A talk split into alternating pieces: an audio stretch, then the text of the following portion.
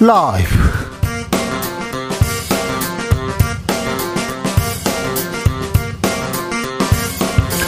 2023년 6월 23일 금요일입니다. 안녕하십니까. 주진우입니다.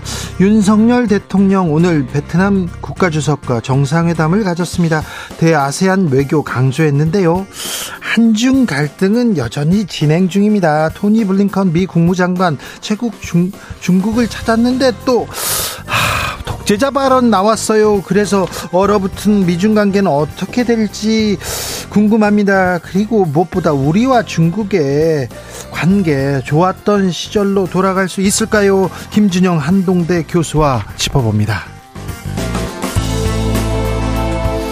영국 BBC, 프랑스 텔레비전, 독일 ZDF 세계 주요 공영방송사들이 KBS 수신료 분리징수 방안에 대해서 우려 표명하는 공동 성명 발표했습니다. 세계 각국 공영방송에 대한 아, 생각. 그 공영방송은 또 KBS 어떤 생각을 갖고 있을까요? 잠시 후 2부에서 전 세계에서 특별한 손님 모셔서 이야기 나눠봅니다. 윤석열 대통령 사교육에 대한 칼을 빼들었습니다. 공정수능 을 위해서 킬러 문항 없애겠다고 단언했는데요. 음, 사교육 킬러 문항 이거 없애겠다. 이게 타파하자 이걸로 될 일인지 사실 여러 번의 교육 개혁 시도가 있었는데요. 어찌 됐을까요? 역대 정권의 사교육 전쟁 한번 들여다봅니다. 그리고 입시 제도 변천사 알아봅니다. 애국미남단 함께 주십시오. 나비처럼 날아 벌처럼 쏜다. 여기는 주진우 라이브입니다.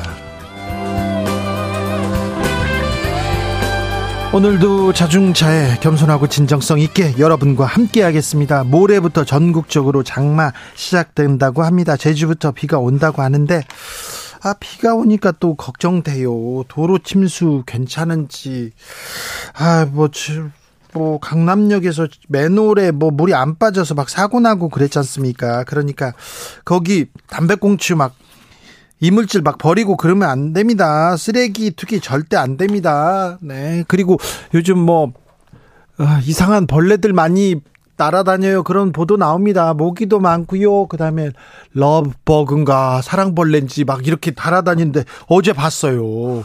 어제 봤는데 아 이거 걱정이더라고요. 서울시는 좀 방충 이런 거에 좀 신경 써 주십시오. 네. 쓸데없는 거 하지 마시고요. 자, 어쨌든 공중도덕은 좀 잘 지켜야 합니다. 저 쓰레기 투기하고 차뭐 무단 이렇게 주차하고 이러면 안 됩니다. 큰 싸움 나고 막 그렇습니다. 흉악한 사고도 나왔는데요.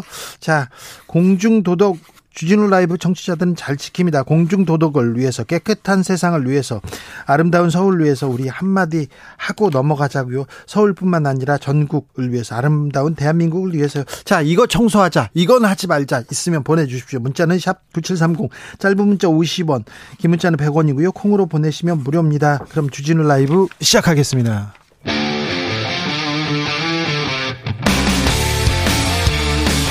탐사보도 외길 인생 20년.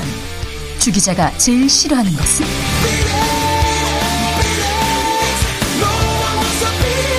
이 세상에서 비리와 부리가 사라지는 그날까지. 오늘도 흔들림 없이 주진우 라이브와 함께.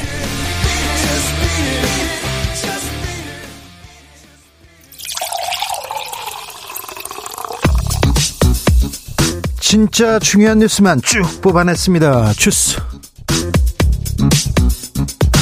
정상근 기자 어서 오세요. 안녕하십니까. 한상혁 전 방통위원장 면직 처분 받았는데 이거 부당하다. 집행 정지 신청 냈어요. 기각됐습니다. 네, 한상혁 전 방송통신위원장이 자신에 대한 면직 처분에 불복해 제기한 집행정지 신청이 오늘 법원에서 기각됐습니다. 어, 윤석열 대통령의 한상혁 위원장 면직 처분이 유효하다라는 판결이 나온 건데요. 어, 서울행정법원 행정일부는 이 한상혁 위원장이 방통위원장 직무를 계속 수행할 경우 방통위에 대한 사회적 신뢰뿐 아니라 공무집행의 공정성과 국민 신뢰가 저해될 위험이 있다라고 판단했습니다. 방통위에 대한 사회적 신뢰가 저해될 것 같다고 얘기하는데 방통위에서 지금 어, 여당 추천위원들 중심으로 KBS 수신료 분리징수 이렇게 추진하고 있는데 막 이렇게 이거 법은 따져서 하시는 건지 막 이렇게 폭주하면 이게 신뢰를 떨어뜨린 건 아닌가 그런 생각이 듭니다. 네. 잠시 후 2부에서 좀 고민하는 시간 가져보겠습니다. 경찰이 오늘 대구시청 압수수색했습니다. 네, 대구경찰청은 오늘 홍준표 대구시장에 대한 공직선거법 위반 고발 사건과 관련해 대구시청을 압수수색했습니다.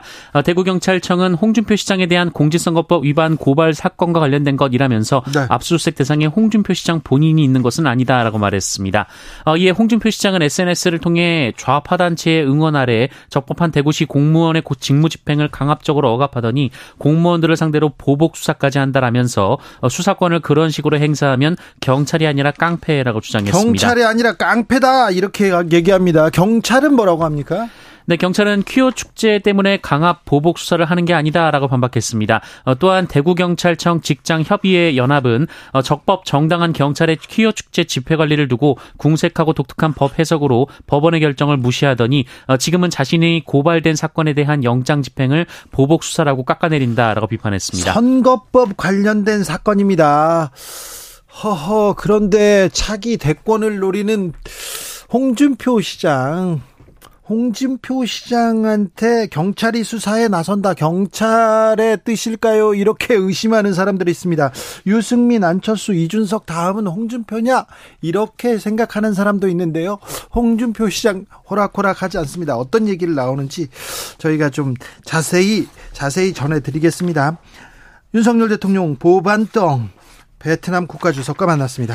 네, 베트남을 국빈 방문 중인 윤석열 대통령은 오늘 보반덩 그 베트남 국가주석과 정상회담을 열고 북한 핵미사일과 관련해 베트남과 아세안 등과의 공조를 강화할 것이라고 밝혔습니다. 북한 핵과 관련해서 베트남과 공조해야 된다고요? 네, 또한 베트남은 한국의 인도 태평양 전략과 한 아세안 연대 구상 이행에 있어 핵심 협력국이라고 규정했고요. 네. 총 40억 달러의 유상 원조와 총 2억 달러 규모의 무상 원조를 할 방침이라고 밝혔습니다. 총 2억 달러 무상 원조 이번에 가서 경제 외교 한다고 했는데 일단 주고 시작하네요. 자, 윤석열 정 정부 외교 어떻게 흘러가는지 윤 대통령 이번에 프랑스와 베트남 다녀옵니다. 그리고 한중 관계, 미중 관계 어떻게 돌아가는지 잠시 후에 아, 김준영 교수님한테 자세히 물어봅니다. 기대하셔도 됩니다. 아, 당정에서는 오늘도 킬러 문항과 싸우고 있습니다. 네, 국민의힘과 정부는 대학 수학능력 시험 킬러 문항을 핀셋 제거하고 유아 사교육비 절감을 위해 만 3세에서 5세 교육과정 개정도 추진하기로 했습니다. 아, 국민의힘 측은 어제 정부와 회의를 통해서 공정 수능을 위해 공교육 내 교과과정 내 출제 원칙을 재확인하면서 네. 킬러 문항은 핀셋 제거하기로 의견을 모았다라고 말했습니다. 더불어민주당 이재명 대표는 비판하고 나섰습니다. 네, 이재명 대표는 윤석열 정부가 사교육계를 압박하고 있다면서 이 설익은 정책을 가리려 탄압 정치를 하는 악습이 다시 시작됐다라고 비판했습니다. 네. 공교육 강화 그리고 사교육비 절감 이건 모든 정권에서 모든 사람들이 모든 어른들은 책임을 지고 이렇게 주장하는 내용입니다. 지극히 옳은 내용인데 왜 이런 혼란 혼란에 빠졌는지 하고 지극히 옳은 내용을 옳지 않은 방법으로 그리고 여러 잡음이 나오면서 왜 반대 목소리가 나오는지 저희가 어, 고민하는 시간은 계속 갖도록 하겠습니다. 민주당 혁신위가 움직입니다. 당내 불체포 특권 포기 서약 당에 요구했습니다. 네, 민주당 혁신위원회는 오늘 민주당 국회의원 전원이 불체포 특권을 포기하는 서약서를 제출하고 향후 체포한 가결을 당론 채택할 것을 요구했습니다. 자, 경찰이 차벽 트럭 10년 만에 재구매하기로 했어요? 네, 용, 어, 경찰이 5년 전 집회 시위에 원칙적으로 차벽을 쓰지 않겠다라고 지침을 바꿨었는데요. 어, 그런데 용산 경비 목적으로 10년 만에 차벽 트럭 20대 교체를 추진한다고 오늘 한겨레가 보도했습니다. 명박산성이 10년 만에 돌아온다는 그런 뉴스를 보게 되네요. 결국 보게 됩니다.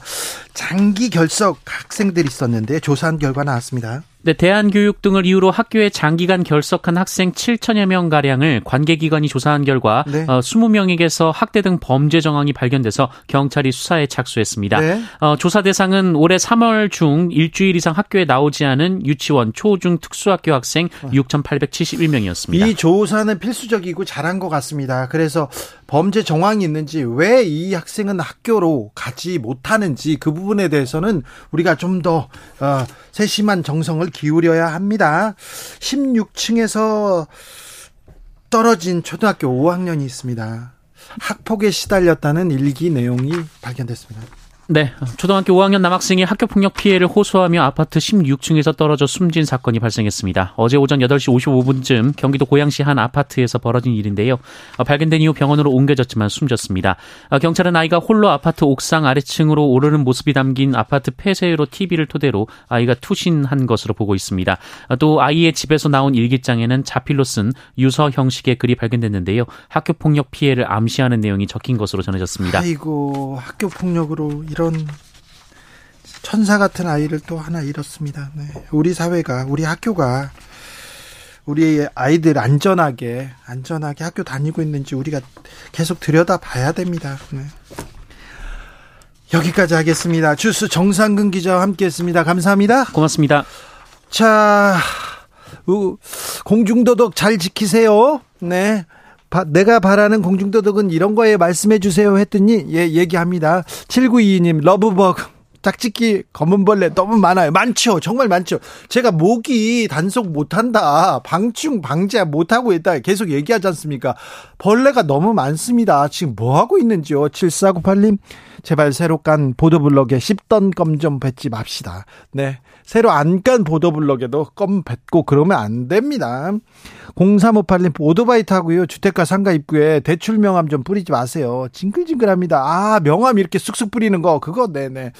아, 9886 길에 침 뱉지 말아주세요. 보기에도 안 좋고요. 아이들 교육에도 안 좋습니다. 얘기하는데. 네.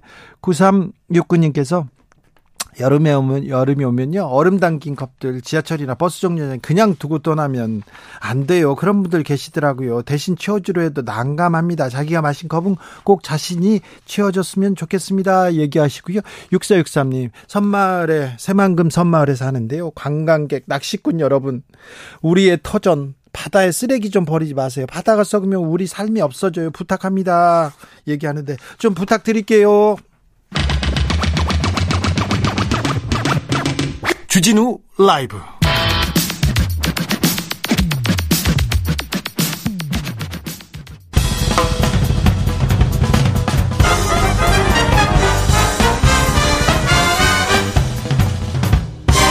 훅 인터뷰 모두를 위한 모두를 향한 모두의 궁금증 흑 인터뷰 윤석열 대통령 프랑스에 이어서 베트남 이렇게 방문했습니다.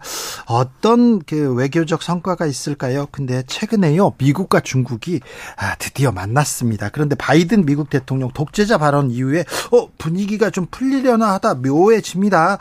아이고 한국과 중국 관계도 중요하잖아요. 어찌 풀어야 될지 두루두루 물어봅니다. 김준영 한동대 교수 어서 오세요. 네, 안녕하십니까. 교수님. 네. 요즘은 고민이 뭡니까? 아, 고민이 많습니다. 외교에 대한 걱정이 많습니다. 그죠? 네. 아, 걱정하는 사람들 많습니다. 네. 외교 질서가 좀 재편된다 이런 얘기도 있고요. 예. 거기다 또 우리는 미국과 일본과 이렇게 이렇게 동맹을 강화하면서 중국과 러시아는 좀 멀어지는 것도 같고요. 네. 북한은 더 멀리 가버린 것 같고 네. 그래서 좀 걱정인데요. 그 걱정을 계속 하시는 군요. 아, 예, 그렇습니다. 대통령... 어떨 때는 잠을 잘 못 이룹니다. 아, 그래요? 예. 대통령이 프랑스하고 베트남 다녀오셨, 다녀옵니다. 네네. 어, 어찌 보셨어요? 예, 뭐, 지난 1년 좀 남짓한 기간 동안에 외교가 주로 미국하고 일본만 했다는 점에서 네. 좀 다변화하는 측면에는 좀 저는 뭐 나쁘지 않다고 생각합니다. 네, 베트남도 가야죠. 그 유럽도 어, 그렇죠. 가고. 예. 근데 문제는 여기에 이제 프랑스하고 베트남은 우리가 미중 사이에서 아까 말씀한 미중 사이에서 뭔가 같이 연대를 할 수 있는 가능성이 있는 매우 중요한 예. 국가인데 예. 그러려면 뭔가 자율성을 가지고 미중 사이에서 연대를 해야 되는데 네. 가서 보면은 오히려 미국 쪽의 입장을 지지하는 진영 외교를 가서 하면 예.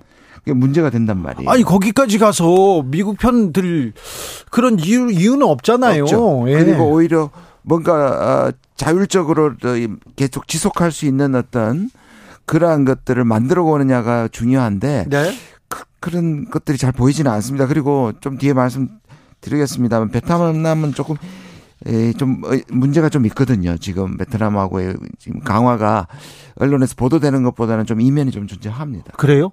베트남하고 이렇게 경제적 강화, 정치적 강화가 어, 중국을 자극할 수도 있습니까? 아, 왜냐하면 이건 죄송합니다. 지난 문정부 때부터도 베트남은 예. 어떤 의미가 있냐면 우리가 지나치게 미국에 중국에 의존하고 있는 경제가 예. 그걸 좀 다변화할 필요에 가장 후보지가 바로 베트남이고 그렇죠. 베트남 강화했죠. 실제로 베트남에 대해서 네. 상당히 늘어나고 중국이 약간 디커플링이 됐었습니다. 네, 네. 예. 그런데 베트남 전체의 경제를 또 사실상 살린 게 우리인데 예. 최근에 베트남의 정치 상황이라든지 경제가 침체에 들어가고 있고 아 그래요? 그리고 베트남 쪽에서 우리와 이런 약속들이 있지 않습니까? 네. 협정 이런 것들 잘 지키지 않습니다. 베트남이요? 예. 그러니까 그런 것들을 굉장히 조심하고 들어가야 되는데 네. 지금 정부는 중국하고의 디커플링에 지나치게 목표 의식을 넣으면 네. 베트남이 그걸 역이용할 수 있잖아요. 아 예. 그리고 이건 중국 에 의존돼 있던 것을 이게 다변화시키려면 긴 기간에 철저하게 진행해야 되는데 네. 지나치게 중국한테는 빨리 떨어져 나오고 예? 베트남한테는 지나치게 지금 상황에서 접근하는 것은 약간 위험도가 있습니다. 아, 네. 중국 문제가 계속 걱정이 되는데요. 지금 정치권에서 한중 갈등을 좀 더 키우는 반중 정서에 편승하는 그런 모습도 보입니다. 이제 누가 봐도 그렇죠. 네. 이게 참 중국에 대한 지나친 의존도도 좀 문제가 있고 중국이 예. 대국답지 못한 행동을 한 것도 맞는데 아유 중국은 좀 그, 네. 제가 이런 얘기를 해서 그렇습니다만, 네. 쪼잔한 면도 많아요. 잘못된 것도 많아요. 많습니다. 그래도 네. 우리가 중국이 우리한테 차지하는 비중을 생각해야 되고. 그렇죠. 아까 말씀드린 것처럼 중국에 대한 의존도를 아주 완만하게 네. 그리고 철저하게 우리의 이익을 챙겨가면서 해야 되는데 지금은 저 말씀하신 것처럼 정치적으로 이용이 되고 있고요. 네. 문제는 뭐냐면 또 미국은 작년 11월에 바이든하고 시진핑이 동남아에서 만나가지고 좀 문, 문제를 이 관계를 풀 걸 이미 그때 했었거든요. 그리고 블링컨 이번에 그렇죠. 저, 저 중국 가서 시진핑이랑 만났잖아요. 그런데 그 사이에 우리 대통령은 네. G7인 가기 전에 로이터하고 했을 때 네. 대만 문제를 건드리기 시작해서 예. 한중 관계는 지금 최악을 달리고 있단 말이에요. 예. 그리고 어떤 의미에서 미국이 이 한국을 좀 밀어넣는데 한국이 돌격돼야 되는데 미국은 뒤에서 악수하는 경이 예. 버린 거죠. 일본도 가서 만나고 그렇죠. 있더라고요. 그리고 한, 호주하고 중국이 굉장히 사이가 나빴는데 지금 호주하고도 좋아지고 있습니다. 예. 한국하고만 나쁩니다. 한국하고만요? 네. 인도하고 중국 가까워지죠. 예. 중국은 사우디하고도 가까워지고 있습니다. 네. 우리만. 아 이거 저 사실 시진핑 국가주석이 LG전자 중국 공장을 이렇게 방문했어요. 그렇죠. 그리고 그렇죠. 조금만 있으면 뭐 중국 관광객들, 단체 관광객들 한국 간다. 여기까지 음. 얘기했어요. 네. 드라마에서 한국 드라마를 틀기도 시작했고. 네. 그래서 괜찮아진다 했는데 대만 발언 이후로. 거기 우리가 잘 안 알려졌는데 포스코 또 외교 미국 어저 외무 어, 외교부에서 중국 외교부에서 불러가지고 네. 상당히 격려하고 했습니다. 그랬어요? 홈페이지도 올리고 그 시기에. 예. 근데 사실 주, 아까 말씀하신 것처럼 중국도 잘못한 게 많고 사드 때 우리한테 심하게 했던 것도 사실이지만 심하게 했죠. 적어도 지난 1년간은 중국이 우리한테 자극한 건 없습니다. 그래요? 우리가 일방적으로 대만 문제는 핵심 문제를 건드리면서 사실 어, 중국을 자극했거든요. 예. 이번에도 블링컨을 시진핑이 만난 가장 큰 이유는 미국이 그동안에 대만을 자극하다 이번에 대만 독립을 지지하지 않는다는 발언을 했거든요. 아, 그렇죠. 근데 우리는 아직 안 하고 있습니다. 그래요? 우리는 계속 아니, 미국 했으면 우리도 따라 하면 되는 거 아니에요? 저는 그건 해야 된다고 보는데 네. 그게 만약에 중국이 우리한테 남북한의 분단을 지지한다 하면 좋겠습니까? 안 되죠. 그러니까 마찬가지로 그 문제를 우리가 건드릴 이유는 없는 겁니다. 그렇죠. 조금 어려운 난제 있잖아요. 네. 듣기 싫은 말은 조금 피해가는 게 외교적 네. 이런 수사 아닌가요? 그렇죠. 네. 그런데 지금 그걸 안 하고 있기 때문에 한중 관계가 나쁜 거고요. 예. 그래서 이게 좀 걱정이 되는데 문제는 국내 정치 이용하는 겁니다. 예. 왜 그러면 여당 대표까지 나가서 반중 감정을 자꾸 자극하냐 하면 네. 한국인의 80% 이상이 중국에 대한 반중 감정이 부정적 감정이 사실 반중 감정이 있습니다. 있는데 이 반중 감정, 대일 감정도 마찬가지고 그렇죠. 반일 감정도 그렇고 이런 걸 조장하면 안 됩니다. 안 되는 거죠. 안 되고 정치권에서 이거 갈등을 조금 봉합해야 되는데 갈등을 좀 부추겨요. 왜냐하면 정치적 이익이 국가적 이익을 앞서기 때문입니다. 그러면 안 되잖아요. 그렇죠. 이거는 미국도 가끔 튀어나오는데요. 미국도 네. 80%가 넘으니까. 예. 예. 이 정치인들이 자꾸 자꾸 그걸 이용하고 싶은 거예요. 아, 윤상현 국민의힘 의원도 그 얘기합니다. 국민의힘에서 그런 목소리가 나올 수는 있다. 네. 하지만 국민의힘 대표나 대통령이 이런 얘기를 하면 안 되는데 대통령이 네. 먼저 던져가지고요. 그렇죠. 저는 싱하밍 대사 이것도 겨우 국장급이나 아, 기껏해야 차관보급을 대통령이 왜 상대해 줍니까? 그러니까요. 차관보가 국장에서 한마디 하면 되잖아요. 네. 그렇잖아요. 그렇죠. 자꾸 더 키워주고 문제를 네. 더 자극시키는 것은 내부의 목적이 있다. 반중 감정을 해서 지지층을 결집시키고 어 야당을 친중으로 모는 이 전체가 하나의 국내 정치적 목적이 있다고 저는 생각합니다. 아무튼 최근에요. 조 바이든 대통령이 시진핑 국가주석을 공개석상에서 독재자라고 얘기했습니다. 그런데 중국에서요, 중국 언론들이 이 독재자라는 발언을 보도하지 않습니다. 네, 그러니까 지금 미국과 중국은 소위 말하는 디커플링이 아니라 디리스킹이다. 아까 말씀드린 것처럼 미중이 접근이 되고 있잖아요. 네. 중국도 구태여 미국하고 척지는 것이 굉장히 괴롭단 말이에요. 예. 근데 이 분위기에서 근데 미국이 그러면 아까 말씀드린 것처럼 전적으로 중국하고 풀었느냐 그건 아니거든요. 예. 여전히 내년 대선이 있고 예. 그렇다면 중국 때리기는 여전히 유효하단 말이에요. 예. 그러니까 그런데 문제는 뭐 현실은 미국 국내 기업도 말을 잘 안 들어요. 미국에 예. 중국에 투자한다든지 중국에 네. 투자를 받는다든지 그리고 유럽 국가 호주, 일본도 미국과 똑같이 생각이 안 되는 거예요. 그렇죠. 그러면 이 두 가지를 왔다 갔다 하는 겁니다. 네. 그러니까 중국과 관계 개선을 하다가도 국내 정치에서는 또 독재자라고 부르면서 네. 이용하는 겁니다. 그러니까요.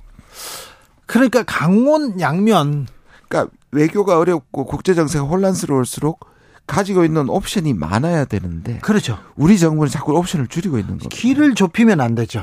자, 근데 이제 이번에 프랑스, 베트남 갔다 오고 그랬으니까 중국한테 좀 유화적인 목소리를도 좀 내고 그래야 되는 거 아닌가요? 저 그래야 된다고 생각을 해요. 국민의힘 의원들도 좀 중국 가서 만났으면 좋겠어요. 네, 맞아요. 네. 그래야 되는데 음, 그런 생각이 있겠죠. 있겠죠. 있을까요? 네?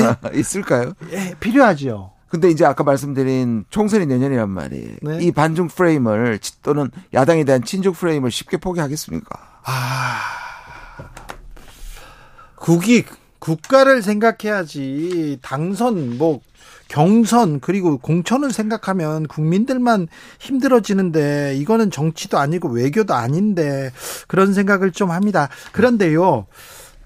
축구 관계 풀어야 될 거 아니에요. 미, 네. 무 역 수지 적자 좀 줄여야 될 거 아닙니까? 네. 아주 중국에 있는 공장 베트남으로 옮기는데도 시간이 걸릴 거고요. 그렇죠. 길게 봐야 합니다. 길게 봐야 되는데. 근데 한미 관계는 조금 어떻게 가고 있습니까? 지금 미국이 아까 말씀드린 것처럼 전적으로 디리스킹으로 가서 한중 관 아, 미중 관계가 개선된다면 네. 그것도 어떤 의미에서 한국한테도 한중 관계 개선에 룸을 네. 공간을 열어줘야 되는데 네. 미국 생각은 여전히 한국이 말을 제일 잘 듣는단 말이에요. 아까 말씀드린 네. 미국 국내 기업도 말을 안 듣고 네. 프라, 즉 프랑스나 영국도 오히려 인도도 중국하고 손잡으면 네. 한국은 오히려 미국에 가장 충성스럽게 반중 전선에 또는 한미일에 묶는데 오히려 미국을 활용할 가능성이 있죠. 아니 지금은 그렇게 했는데 네. 한국도 좀 움직여야 되는 거 아닙니까? 그러니까 그걸 움직여야 되려면 어느 정도의 자율성이 존재해야 되는데 네. 전적으로 미국 그다음 전적으로 일본이기 때문에 그 네. 그 부분을 발휘를 못합니다. 아 거기에 그런데요 미국이 우리한테 여, 그 우리한테 빌미를 잡힌 게 있잖아요. 미국에서 우리 대통령 안보실을 도청했지 않습니까? 그러니까요. 이 문제를 가지고 얘기하면 될 거 아니에요. 아니, 도, 좋은 뜻으로 했을 거라고 오히려 했잖아요. 좋은 뜻으로 도청을 합니까? 그러니까요. 제가 뭐 저 교수님 좋아해요. 네. 아주 막 아주 좋아해. 그럼 도청합니까? 아, 싫어요. 하지 마십시오. 싫잖아요. 아니 그런데 이게 저는 이해할 수 없는 것이 어찌 됐든 미국이 이례적으로 도청 사실을 부인하지 않았어요. 네. 보통은 다 부인합니다. 네. 시인한 거나 마찬가지예요. 아, 문서가 나왔잖아요. 그래 문서가 나왔는데 네. 이거를 적어도 와가지고 그 이후에 보완을 했다. 이제 도청 걱정 안 해도 된다. 또는 이 부분을 조사했다는 말이 없어요. 도청 대책에 대해서 그리고 도청 이제는 없다 이런 얘기가 없습니다. 없습니다. 그거를 또 아무도 묻지 제기하지 않아요. 네. 그러면 우리나라 최고의 안보 결정 기구가 그냥 외부에서 모든 사람이 듣고 있는데 산다는 얘기가 되는 거잖아요. 아, 그러면 안 되죠. 그럼 불안하죠. 아니 그거를 왜 왜 아무런 얘기를 하지 않고 설명을 하지 않는지. 예. 그건 이거는 국가의 중대사에 대해서 책임을 방기하는 것이고 예. 국민에 대해서도 여기에서는 책임을 지지 않는 거거든요. 아니 국민의 안전을 챙겨야 될 거 아닙니까? 그러니까. 안보실이 안보실장이 이렇게 그러면 막말로 지금도 도청 당하면서 얘기를 하고 있다는 뜻이잖아요. 아니죠. 미국만 듣는다고 볼 수 있습니까? 그러면 안 되죠. 안 되는 거죠. 이게 대책을 세웠겠죠. 대통령실에서 국방부에서 뭐 그 안보실에서 아니 미국은 도청이라고 얘기하는데 한국은 도청이 아니라고 하니까 조사를 안 하는 겁니다. 어떤 어떤 의미에서 조사를 하면 도청 사실을 인정하는 게 되는 거예요. 한국은 여전히 그러니까 도청이 아니라고 얘기. 보시면 오염수도 그렇고 도청도 그렇고 우리가 어떨 때 도청하는 국가처럼 보이고요. 우리가 방, 방류하는 국가처럼 보입니다. 아, 그러니까요. 우리 정부가 왜 그, 편을 듣는지 그러니까요. 좀 이해가 안 돼요. 예. 예. 아, 근데 외교가, 윤석열 외교가 조금 방향을 조금 틀고 그리고 또, 어, 다른 여지를 좀 만들어야 될 텐데 그게 안 보입니다. 예. 그래서 제가 최근에 주목하고 있는 것이 인도, 오늘 인도 지금 모디 총리가 20일 날 미국, 미국 가서 아, 국빈 방문을 합니다. 네. 인도가 제일 좋은 우리에게 모델을 제공하고 있습니다. 예. 인도는 소위 말하는 전략적 자율성, 예. 미국과 중국 사이에서 어느 편도 들지 않는. 네. 그런데 이 그게 일종의 줄타기라고 표현하고 우리는 네. 전략적 모호성이라고 비, 비판했거든요. 예. 그래서 전략적 선명성으로 간다. 이게 문재인 대통령은 전략적 모호성을 했다. 이제 더 이상 통하지 않는다.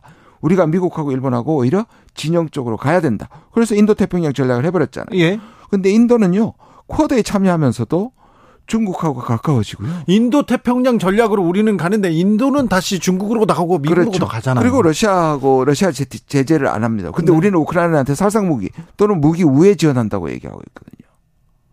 지금 인도 인도와 러시아 관계는 굉장히 좋고요. 인도가 얼마나 잘하느냐 네. 하면요. 러시아를 제재하지 않으면서 러시아의 원유를 굉장히 싼 싸게. 가격으로 받고 있고 네. 그렇지만 동시에 상하이 협력 기구에 가가지고는 푸틴한테 전쟁 관두라고 호통칩니다. 네. 할 말은 하네요. 할 말 하잖아요. 네. 그러니까 우리가 그런 외교를 배워야 되는 거예요. 사실 우리는 그 다른 나라보다는 그 작은 나라지만 중국도 무시할 수 없고 네. 일본은 당연히 무시 못 하고요. 미국도 무시할 수 없는 음. 전략적 요충지에서 요충지뿐만 아니라 과거에 우리 7, 80년대 우리가 아니거든요. 네. 우리가 미래 사, 산업을 사활이 걸려 있다고 하는 세 가지 분야가 BBC입니다.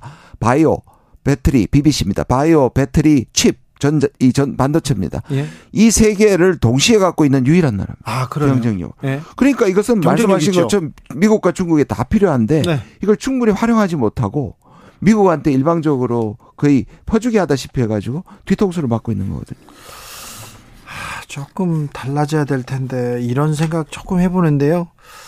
사드 문제가 또 한중 관계에서 조금 또 변수가 될 수도 있습니까? 네. 사드는 우리한테 한중 관계를 결정적으로 나쁘게 했고 예. 사실 우리가 그 과정에서 사실 마지막까지 안 한다고 했다 뒤통수를 친 면도 있고 중국이 지나치게 우리를 제재한 측면 때문에 한중 관계가 매우 어려죠 매우 어려진 가장 결정적 계기인데요. 그래서 조금씩 조금씩 회복하려고 여기까지 그렇죠. 노력했죠. 문제는 네. 지금 배치한 거에 대해서 중국은 여전히 불만이지만 이 부분은 넘어갈 수 있는데 네. 문제는 네. 추가 배치입니다. 추가 배치도 가능하다고 지금 얘기를 하고 있으니까.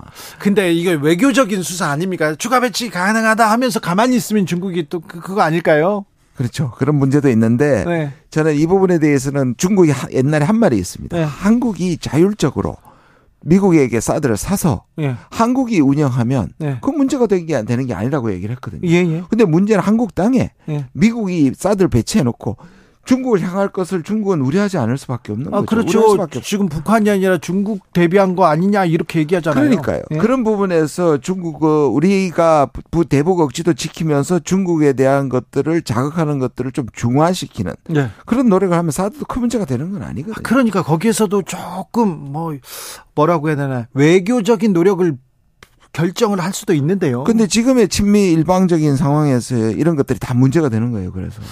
아, 그 사드를 롯데 골프장에 성주에 있는 롯데 골프장에 이렇게 배치했습니다. 골프장에 이렇게 또 사드를 배치한다. 근데 그 당시에 중국에서 롯데마트, 롯데 관련된 사업은 거의 철수했다는 것도 음. 조금 새겨봐야 되죠. 지금도 마찬가지예요. 우리나라 우리나라 현대자동차가 1위인데 네. 러시아에서 결국 우크라이나 그 발언하고 그런 것 때문에 지금 철수 얘기가 나오지 않습니까? 현대차가요.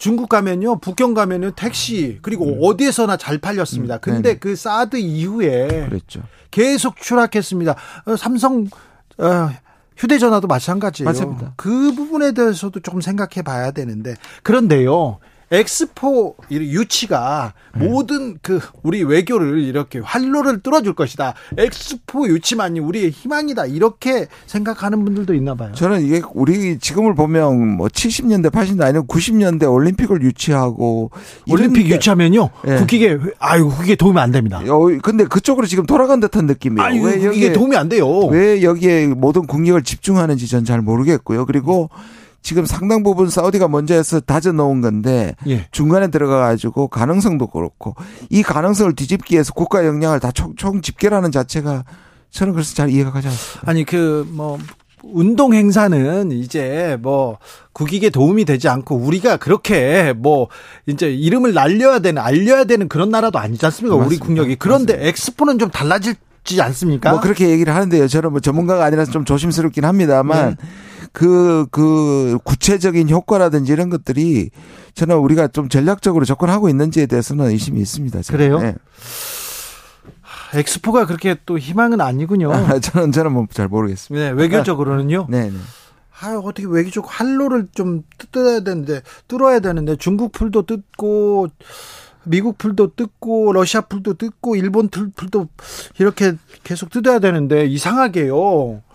일본은 침체에서 헤어나는 것 같아요. 우리하고 관계, 우리의 도움을 받아서요. 그리고 중국도 뭐 나름대로 가는데 미국도 다시 괜찮아지는 것 같은데 우리만 우리만 경제 대통령께서 나와서 이번에 또 마찬가지로 저기 프랑스에 가선 베트남에서는 차마 얘기를 못하죠. 베트남은 이 사회주의 국가니까 그런 것도 보면 중국과 베트남에 대해서도 이중적 자세인 거예요. 우리가 가치를 얘기하면서도 예. 중국한테는 저렇게 자극하면서 베트남이 지금 훨씬 더 심한 부분이 있거든요. 그래. 베트남한테는 얘기 안 하잖아요. 예. 근데 또 프랑스 가서는 자유를 얘기합니다. 또. 예. 이 우리 대통령이 가장 사랑하는 단어가 아마 자유 같은데 자, 예. 이 자유는 상대방의 어, 자유라는 인권 서방적인 시점에서 자유를 가지지 않는 국가와는 협력하지 않겠다는 거거든요. 그러면 미국 수준의 서방 수준의 자유와 인권과 민주주의를 수준을 가지고 있는 세계 국가를 다 모아봐야 40여 개국밖에 안 됩니다. 베트남은 안 되잖아요. 안 되잖아요. 그럼 베트남하고 하면 안 되는 겁니다, 사실. 아, 만약 그 원칙이라면 저는 반대로 네.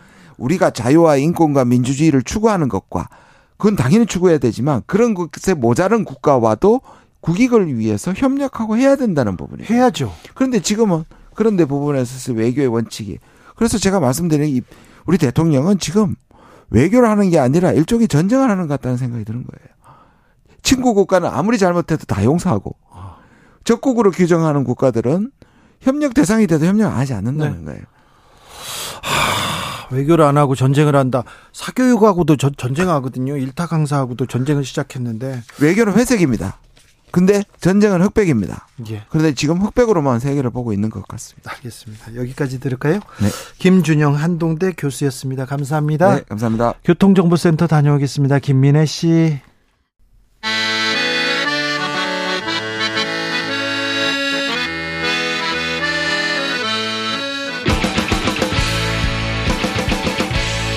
역사를 잊은 민족에게 미래는 없다. 역사에서 배우고 미래를 열어가겠습니다. 애국심으로 미래를 여는 남자 애국 미남단 애국 미남단 1호 단원입니다. 역사학자 전우영 선생님 오셨습니다. 어서 오십시오. 네, 안녕하세요. 네. 전우영 선생님과의 역사 수업 가장 기다리는 시간이기도 합니다. 금요일이어서 그런 건 아니고요. 아무튼 전우영 선생님의 특강을 들을 수 있는 것 자체가 아, 특혜입니다. 이거 특권입니다. 여러분도 네. 수신료의 가치를 여기서 많이 누려보십시오. 아, 전혜영 선생님의 그 강의를 들으려면 돈 많이 들어요. 그런데 여기서 잘 들어야 돼. 오늘은 어떤 수업, 어떤 얘기 해주시겠습니까? 뭐 요즘 좀 하도 수능 시험, 네. 사교육 뭐 네. 이런 문제들이 난리라서 그 얘기를 좀 해볼까. 그러게요. 합니다. 참 이거 교육 문제 쉽지 않은데 그런데 아무튼 요즘 공교육 얘기 나오고 사교육 이권 카르텔 나옵니다. 일타 강사 나오고 아, 역사적으로도 이런 일이 조금 있었죠. 그걸 떠나서 네. 우리가 백년지 대계라는 말을 예. 그 교육이라는 얘기에서 하잖아요. 예, 교육을 할때 항상 그래서 얘기하죠. 교육 개혁 문제는 백년 앞을 내다보고 해야 된다. 예. 이런 얘기를 늘그 지금뿐만이 아니라 늘 해왔어요. 예. 늘 해왔고 사실은 이제 우리 현대사의 교육 개혁이라고 불릴 수 있는 사건들이 충분한 시간열을 갖고 진행된 건 많지는 않긴 한데 네. 근데 윤석열 정부는 지금 3대 개혁, 네. 교육 개혁, 연금 개혁, 노동 개혁 3대 개혁을 이제 정권 과제로 내세웠잖아요. 네. 교육 개혁을 얘기를 하려면 어 도대체 뭐가 문제인지 문제의 진단, 또 어떻게 해결할 것인지 해결 방법의 모색 그리고 이제 해결 방법을 찾았다 하더라도 지금 공부하고 있는 학생들의 이제 그동안에 해온 그 그렇죠. 과정을 어좀 인정하고 그 개혁 어, 대상이 될 세대들은 언제 언제부터 시작할 것인가에 대한 이제 타임 테이블의 작성 이런 과정을 거쳐야 되잖아요. 네. 그게 이제 그 과정에서 합의가 있을 수 있고 때로는 반론도 있을 수 있겠지만 그걸 좀 깊이 있는 논의를 통해서 수렴하고 채택하고 그리고 해결하는 게 그게 정부의 역할인데 네. 어 이건 좀 예를 들어 이제 제가 딱 그 세대예요. 1981년 이제 전두환 정부 출범하자마자 네.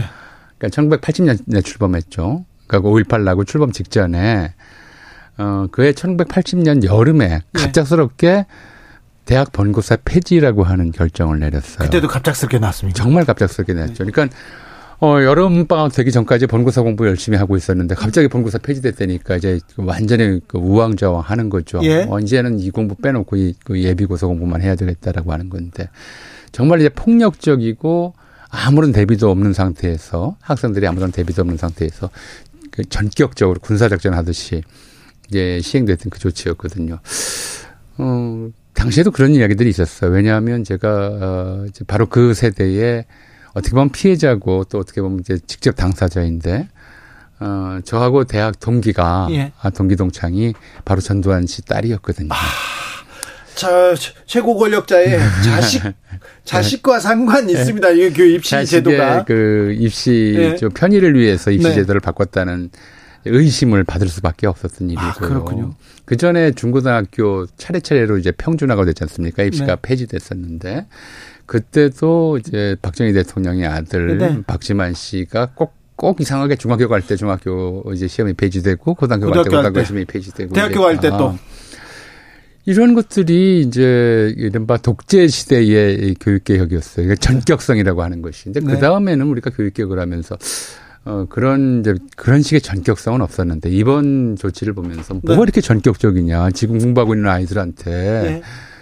이 지금의 이제 수능 난이도 문제라고 하는 것은 여러 10년 넘는 이제 과정을 거치면서 계속 논란이 됐거든요. 수능 네. 끝날 때마다 네. 불수능이다, 물수능이다 그러면서 네. 학생들이 어려웠다, 쉬웠다, 이거 이걸로 인해서 변별력이 떨어지느니 아니면 뭐, 뭐 어떤 면에서 장점이 있느니 그런 과정을 거쳐서 만들어진 것인데 이거를 정말 즉흥적으로 제가 볼 때는 네. 즉흥적으로 뭐 이렇게 교과서에 안 나오는 문제 빼라 이 얘기 굉장히 오래 했어요 사실은. 사실은 이거 어, 뭐 정답과도 같은 말이에요. 수십 년 됐어요. 그렇죠. 교과서만 공부하고 할수 있, 어, 대학 갈 수 있어야 된다는 말은 수십 년 됐는데. 그렇죠. 공교육 강화하자. 문제로 삼은 국어 문제 같은 경우에는 사실 국어는 뭐냐면 교과서 공부 암기 과목이 아니거든요. 예.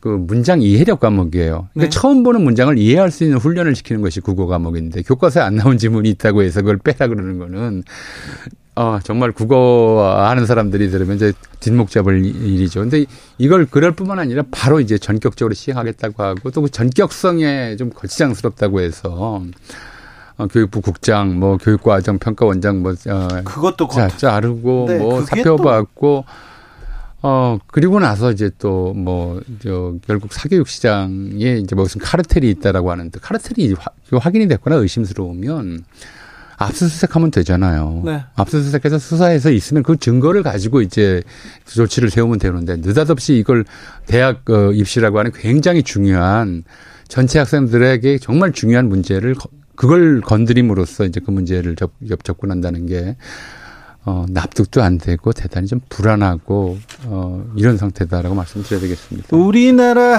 교육이 문제가 있다는 걸 모르는 국민은 없어요. 교육 개혁해야 된다 반대하는 사람 없고요. 난이도 조정 논란 이것도 없애야 된다. 이것도 반대하는 사람 없습니다. 공교육 강화하자, 사교육비 경감시키자. 모두가 이렇게 찬성하는 문제를 이렇게 바른 결정을 이렇게 바르지 않는 식으로 이렇게 전격적으로 얘기해 가지고 모두가 혼란스럽게 만드는 참 비상한 제주입니다. 이것도. 자, 그런데, 그런데 역사에서 이렇게 본고사가 없어지고 학력고사가 없어지고 수능이 나오고, 아, 역사학자는 이 교육 개혁, 교육 교육 제도, 입시 제도의 변화를 어떤 측면에서 바라볼까요? 궁금했습니다. 참 어렵습니다. 네. 어, 지금 일단 좀 개념 자체가 우리나라하고 네. 좀 미국 같은 데하고 달라요. 예. 우리는 공교육 그러면 사립 고등학교에서 받는 교육도 공교육이에요. 네네, 네. 그렇죠. 그렇죠. 네. 예. 학원 빼고는 다. 예, 예. 학교에서는. 그러니까 공교육, 사교육이라고 하는 것이 학교에서 받는 것은 공교육이고 네. 그다음에 학원에서 받는 것은 사교육, 학원이나 네. 과외 교사에게 그렇죠. 받는 사교육 이렇게 구분되잖아요. 네. 이제 많은 나라가 공교육은 공립학교에서 가르치는 교육이고 네. 사교육은 사립학교에서 가르치는 교육이라고 생각을 아, 네, 개념이 다르네요. 다르죠. 그리고 네. 사립학교는 공립학교보다 학비가 훨씬 비싸죠. 비싸죠. 비싸고 이 사립학교를 나오면 이제 명문대 진학하는 게 더 쉽다고 생각을 하고 네. 그 유명한 미국의 아이비리그 다섯 학교들 보면 네. 여기 공립대학 하나도 없어요. 네. 다 사립대학이죠. 네. 근데 한국은 대학은 또 국립대학이 제일 좋은 대학이라고 그렇죠. 하고요. 그 밑에 이제 예, 그 다음으로 사립대학 이렇게 네. 이제 치고 있잖아요. 그러니까 개념이 좀 달라요. 그래서 우리가 공교육 정상화라고 하는 게 과연 뭐냐부터 이제 개념을 접근해 가야 돼요. 그래서 이제 사교육, 그러니까 학원 교육이 필요 없는 교육이어야 한다라고 하는 개념은 원칙적으로 맞는데 맞죠. 그렇게 가야죠. 예, 맞는데 이게 단순히 교육 그 학생들에 관한 문제뿐만 아니라 우리나라가 어, 좀 교육의 효용성이랄까요? 저 시체말로 가성비를 어, 초기 근대화 과정에서 굉장히 많이 누린 쪽에 속해요. 네. 해방 이후 이제 워낙 그 문맹률이 높던 시대에서 1954년부터 이제 의무교육제가 시행되고 또 그 교육을 통해서 신분의 사다리를 뛰어넘을 수 있는 사례가 많았기 때문에 그래서 교육열이 세계에서 가장 높은 쪽에 속하고 어, 그렇죠. 그리고 거기에서 남들보다 앞서가기 위해서 학원이라든가 과외라든가 이런 거에 하는 그런 경향이 있었기 때문에 네. 지금은 이 사교육 시장 자체가 엄청나죠. 네. 이게 단지 무슨 뭐 강남의 뭐 고액 학원들만이 아니라 또는 일타 강사들만이 아니라 저는 뭐 그 사람들이 무슨 잘못을 했는지 잘 모르겠습니다만은 네. 뭐 당장 이제 초등학교 주변에 뭐 보습 학원 그다음에 뭐 태권도장, 피아노 학원 가뜩이나 지금 이제 인구 감소, 출생률, 어, 출생, 어, 어, 출산율 저하, 저출생 시대 때문에 시장이 좁아지고 있는데 이거에 대해서 어떻게 이제 어, 좀 어, 다른 직업이라든가 또 이런 시장 축소 문제를 어떻게 해결할 수 있을 것인가를 사실은 대통령이 같이 고민을 그 사람들도 국민이니까. 네. 근데 그런 것들 없이 이제 어, 전두환식 사교육 폐지라고 하는 칼을 저 뽑아드는 게 좀 큰 문제에 심각하다. 이 문제에 대한 해결책도 있어야 된다는 거죠. 그거 거기에 이제 생계를 그 매달고 있는 분들이 굉장히 많잖아요. 네. 그다음에 또 하나 이제 중요한 문제는 아, 이제 제가 미국은 이제 사립대학들이 명문이라고 네. 말씀을 드렸어요. 근데 우리는 아직도 이제 국립서울대학교를 제일 좋은, 좋은 그렇죠. 대학교로 치죠. 어, 일제강점기에 이제 그런 문제들이 좀 생겨요. 예. 일제강점기에도 대입 시험이 있었고요. 예. 대입 대학이만 대학은 하나밖에 없었지만 경성제국대학교. 예, 그다음에 이제 각 전문학교들이 있었어요. 네. 전문학교가 관립과 사립으로 나뉘어 있었는데 네. 그때도 전기 후기 시험이 있었어요. 일제강점기에도. 아, 근데 어, 시험이 이렇게 돼 있었어요. 관립을 먼저 보고 네. 사립을 나중에 봐서 관립에 떨어진 학생들이 사립에 지원하도록 그렇게 의도적으로 만들었어요. 왜냐하면 음. 당시 사립학교들은 대개 이제 외국계 선교사들이 만든 학교가 많았어요. 예. 국내 한국인들이 만든 학교는 오히려 적었고 네. 관리학교는 전부 조선총독부가 만든 학교였죠. 예. 그러니까 조선총독부가 지적 또는 이제 어, 사상적 헤게모니를 주기 위해서 관립을 또 학, 학교 시설도 더 좋게 만들고 교사진도 더 좋게 꾸미고 그렇게 해서 관립 우위의 의식을 심어놨던 거죠. 예. 그게 이제 경성제국대학으로 이어졌던 거라서 한국은 이제 어떻게 보면 사립학교보다 관립학교가 좀 우선인 그런 좀 일본식 전통을 이어받고 있다. 일본도 지금 마찬가지거든요. 네, 그러네요. 교토 교토대학이라든가 도쿄대학이라든가 네. 규슈대학이라든가 과거 이제 군국주의 시절에 제국대학으로 불렸던 학교들이 일본에서도 지금 앞서 있고 있는 거죠. 예. 거기에서 이제 일제강점기에 대입 시험에서부터 이제 처음에 우리 해방 이후에 대입, 대입심이 출발했고요. 처음에는 이제 일본식이었어요. 뭐 예비고사니 이런 거 없이 다 이제 각 학교에서 시험 문제 출제해서 학생들을 뽑는 상황이었었는데 네. 문제는 수준이었죠. 네. 해방 직후에 그러니까 해방이 8월 15일에 됐고 네. 그래서 한 학기 늦춰서 이제 다음에 봄에 어 이제 그 몇몇 전문학교를 대학으로 승격시키면서 대학 입학 시험이 있었어요. 예. 그때 경성제국대학은 제국이 두 글자를 빼고 경성대학으로 이름을 바꿨죠. 예. 경성대학으로 이름을 바꾸고 시험 문제를 냈는데 그때 이제 어떤 문제가 있었냐면 어 국어 시험을 볼 거냐 말 거냐 하는 문제가 있었어요. 아. 그러니까 그 일제강점기에 예. 그 1940년경부터 조선어 교육을 완전히 폐지하거든요. 예. 조선어 말살 정책. 어, 민족 말살 정책의 일환으로 조선어 교육을 완전히 폐지하니까 당시 고등 이제 고등학교가 아니고 당시에는 고등보통학교나 어, 이랬어요. 이 졸업생들이 조선어를 한국 우리 국어를 전혀 공부를 안 한 거예요. 야. 근데 학생들이 국어를 공부 안 했는데 국어 시험을 낼 수가 있느냐. 음. 이런 얘기가 이제 학장회에서 나와서 네. 잠정적으로 국어 시험을 안 보기로 결정을 했어요. 학부모들도 그걸 환영했고요. 그래요? 당연히 학부모들이나 학생들이나 좋아 환영하죠. 안 공부 안 한 거 시험 보라 그러니까. 아니 그러니까요. 그 뭐 수업 시험 과목이 줄어드니까 음, 줄어들기도 하고 아, 공부 안 한 거였으니까. 네네. 네. 네. 그러니까 거기에 제동을 건 사람이 바로 경성 당시 경성대학의 미국인 학장으로 있었던 미국 육군 이제 대위 그 대위였는데 어, 대령이었고요. 대령이었는데 세상에 자국어 시험을 안 보고 학생을 뽑는 대학이 어디 있느냐라고 그렇죠. 이제 원칙을 이제 선포하면서 국어 시험을 냈어요. 근데 아, 당시 경성제국대학의 국어 경성대학의 국어 시험 문제는 지금 알려져 있질 않아요. 네. 뭐 시험을 보긴 했는데 다만 그 다음 두, 두 번째로 좋은 학교를 알려졌던 세브란스 의학 전문학교 세브란스 전문. 예 세브란스 의대에 그때는 아직 연세대학으로 통합되기 전이고 네. 세브란스대의 시험 문제가 그런 수준이었어요. 가르치다와 가리키다의 차이가 뭔가. 어. 요즘 초등학교에서 배우는 네. 정도. 뭐 그런 정도 문제를 냈었던 거죠. 그 본고사 체제가 그러니까 1900, 어, 이제 해방 이후부터 46년도 이시부터 1968년까지는 계속 이제 대학별로 본고사만 치고 예. 고등학교는 이제 고등학교들을 가, 가르치고 두 개의 연계 과정이 그렇게 중요, 중요하지 않았다고 여겼던 것이 예. 고등학교 졸업생의 대학 진학률이 20% 10% 20% 사이였어요. 아주 특권층만 대학을 그렇죠. 다녔죠. 그러니까 1960년대 말에 가서야 고등학교 졸업생의 대학 진학률이 25% 정도. 아. 전체 한국인의 대학 진학률은 10% 미만. 네. 고등학교도 안 가는 사람들이 워낙 많았기 때문에 그렇죠. 여, 여성들 같은 경우에는 초등학교 아니면 뭐 많이 해야 이제 중학교, 예. 고등학교만 나와도 이제 인텔리 여성 고학력이었죠. 어. 예전에는 고등학교만 나오면 그 선생님도 되고 경찰도 그러니까 되고 다 됐어요. 60년대까지 그런 식이었단 말이에요. 그러다 1968년도에 이제 박정희 대통령이 국민교육헌장이라는 거를 선포를 해요. 네. 그러니까 이제 선포를 했는데 학생들이 안 외우는 거야. 아니 저는 많이 외웠어요. 선생님이 저한테 항상 100번씩 써오라고 해가지고요. 예. 말썽 부리면요. 아니, 1968년에 이제 선포를 했거든요. 네. 그러니까 그안 하는 게 무슨 얘기냐면 고등학교 과목이라고 하는 것이 대학 과목과 연결이 안 돼서 딱 세 과목만 연결이 됐거든요. 국어, 영어, 수학. 나머지 이제 일제강점기부터 1930년대부터 이른바 국민의 윤리 예. 그런 국민적 품성의 함양을 목적으로 하는 과목들이 만들어져요. 국민 과목이라고 그랬어요. 이건 네. 일제강점기에 만들어진 이름이에요. 그게 네. 뭐냐면 국어, 국사, 국토지리. 아. 그 다음에 나중에 박 전두환 정권 때 생겼던 국민윤리 같은 과목들이죠. 네. 이건 이제 국민성을 함양하기 위한 교육이라고 했는데 이런 과목들이 대학 가는데 아무 소용이 없는 데다가 네. 국민교육 헌장을 선포했는데 그걸 외우는 사람도 없이 대학을 간다고 하는 건 이게 말이 안 된다 싶었던 것 같아요. 예. 그래서 그 국민교육 헌장 선포 이듬해부터 모든 대입생 대학 시험 치는 학생들한테 의무적으로 부과하는 시험이 예비고사라는 게 생겨요. 네. 그게 1969년에 첫 예비고사가 치러지죠. 그렇군요. 그게 1982년까지 이제 81년까지죠. 그러니까 네. 82년까지 어, 예비고사라는 이름이 치러졌고 82년도부터는 대입 학력고사로 바뀌었고 네. 94년도에 대학 수학 능력 시험이라는 이름으로 이름이 바뀐 거죠. 그러니까 전체 대학교 입학하려고 하는 입시 지원생들을 대상으로 치는 시험은 1969년에 처음 생겼다라는 것이고요.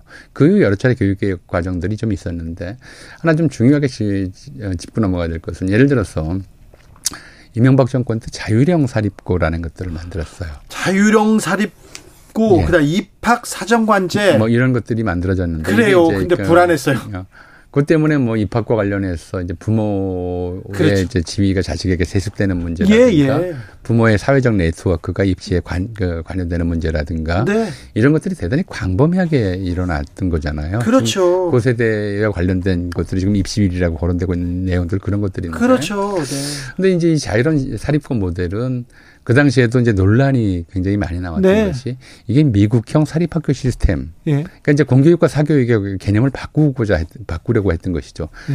그러니까 뭐 의료 민영화라든가 교육 민영화와 맥을 같이 를 같이 했죠. 예. 이제 그런 것으로 이제 보였던 거예요. 그래서 예. 어뭐 결국 그것이 이제 공교육의 틀에서 지금 어 완전히 사실은 이제 이명박 교육 개혁의 에, 좀 목적은 공교육이라고 하는 틀 자체를 아예 미국식으로 바꾸려고 했던 것으로 보이는데 네. 그다지 이제 크게 좀 성공하지 않았고 또 심지어 자유형 사립고 신청해서 몇 해 운영하다가 예. 도로 일반고로 전 돌아간 학교들도 그런 학교도 있어요. 있고 이런 상태입니다만은 그래서 지금 이제 어떤 문제든 간에 사실 우리의 좀 목표가 뭐냐 지금 이런 이제 공교육 강화 사교육 그러니까 학원 교육의 이제 비중 축소라고 하는 목, 표 방향 목표를 세웠다면 네. 먼저 선두해야 될 것들이 그런 거라고 생각하거든요. 네. 특목고, 자사고, 뭐 이런 쪽에 이제 이게 지금 교육 환경 자체를 흔들고 있기 때문에 네. 공교육의 좀 어, 공통성. 전우영 선생님이었습니다. 아, 예. 감사합니다.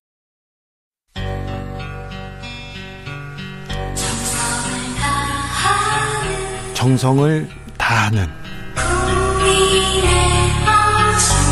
국민의 방송 KBS 주진우 라이브 그냥 그렇다고요.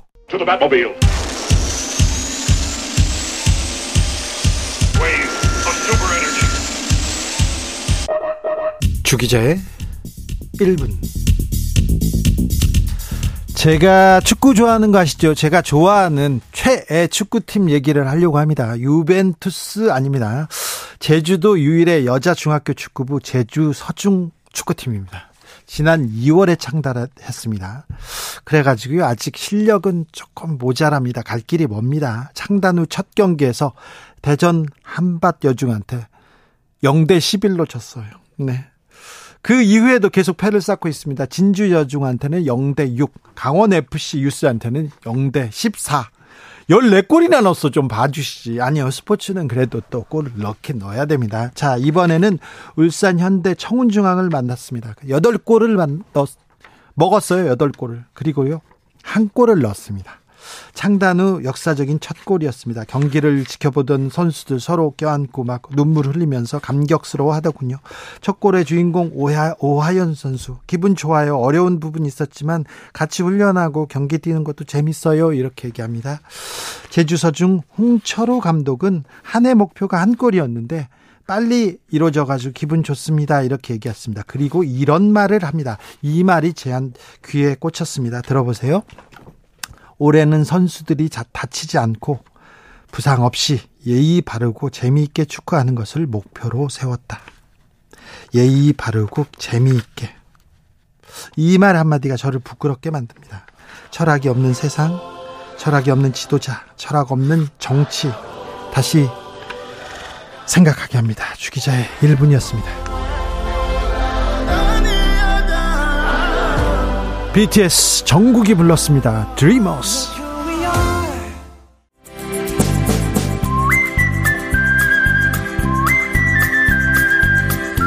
그 걸어서 세계 속으로 그 음악 아닌가요? 아무튼 세계 속으로 가보겠습니다.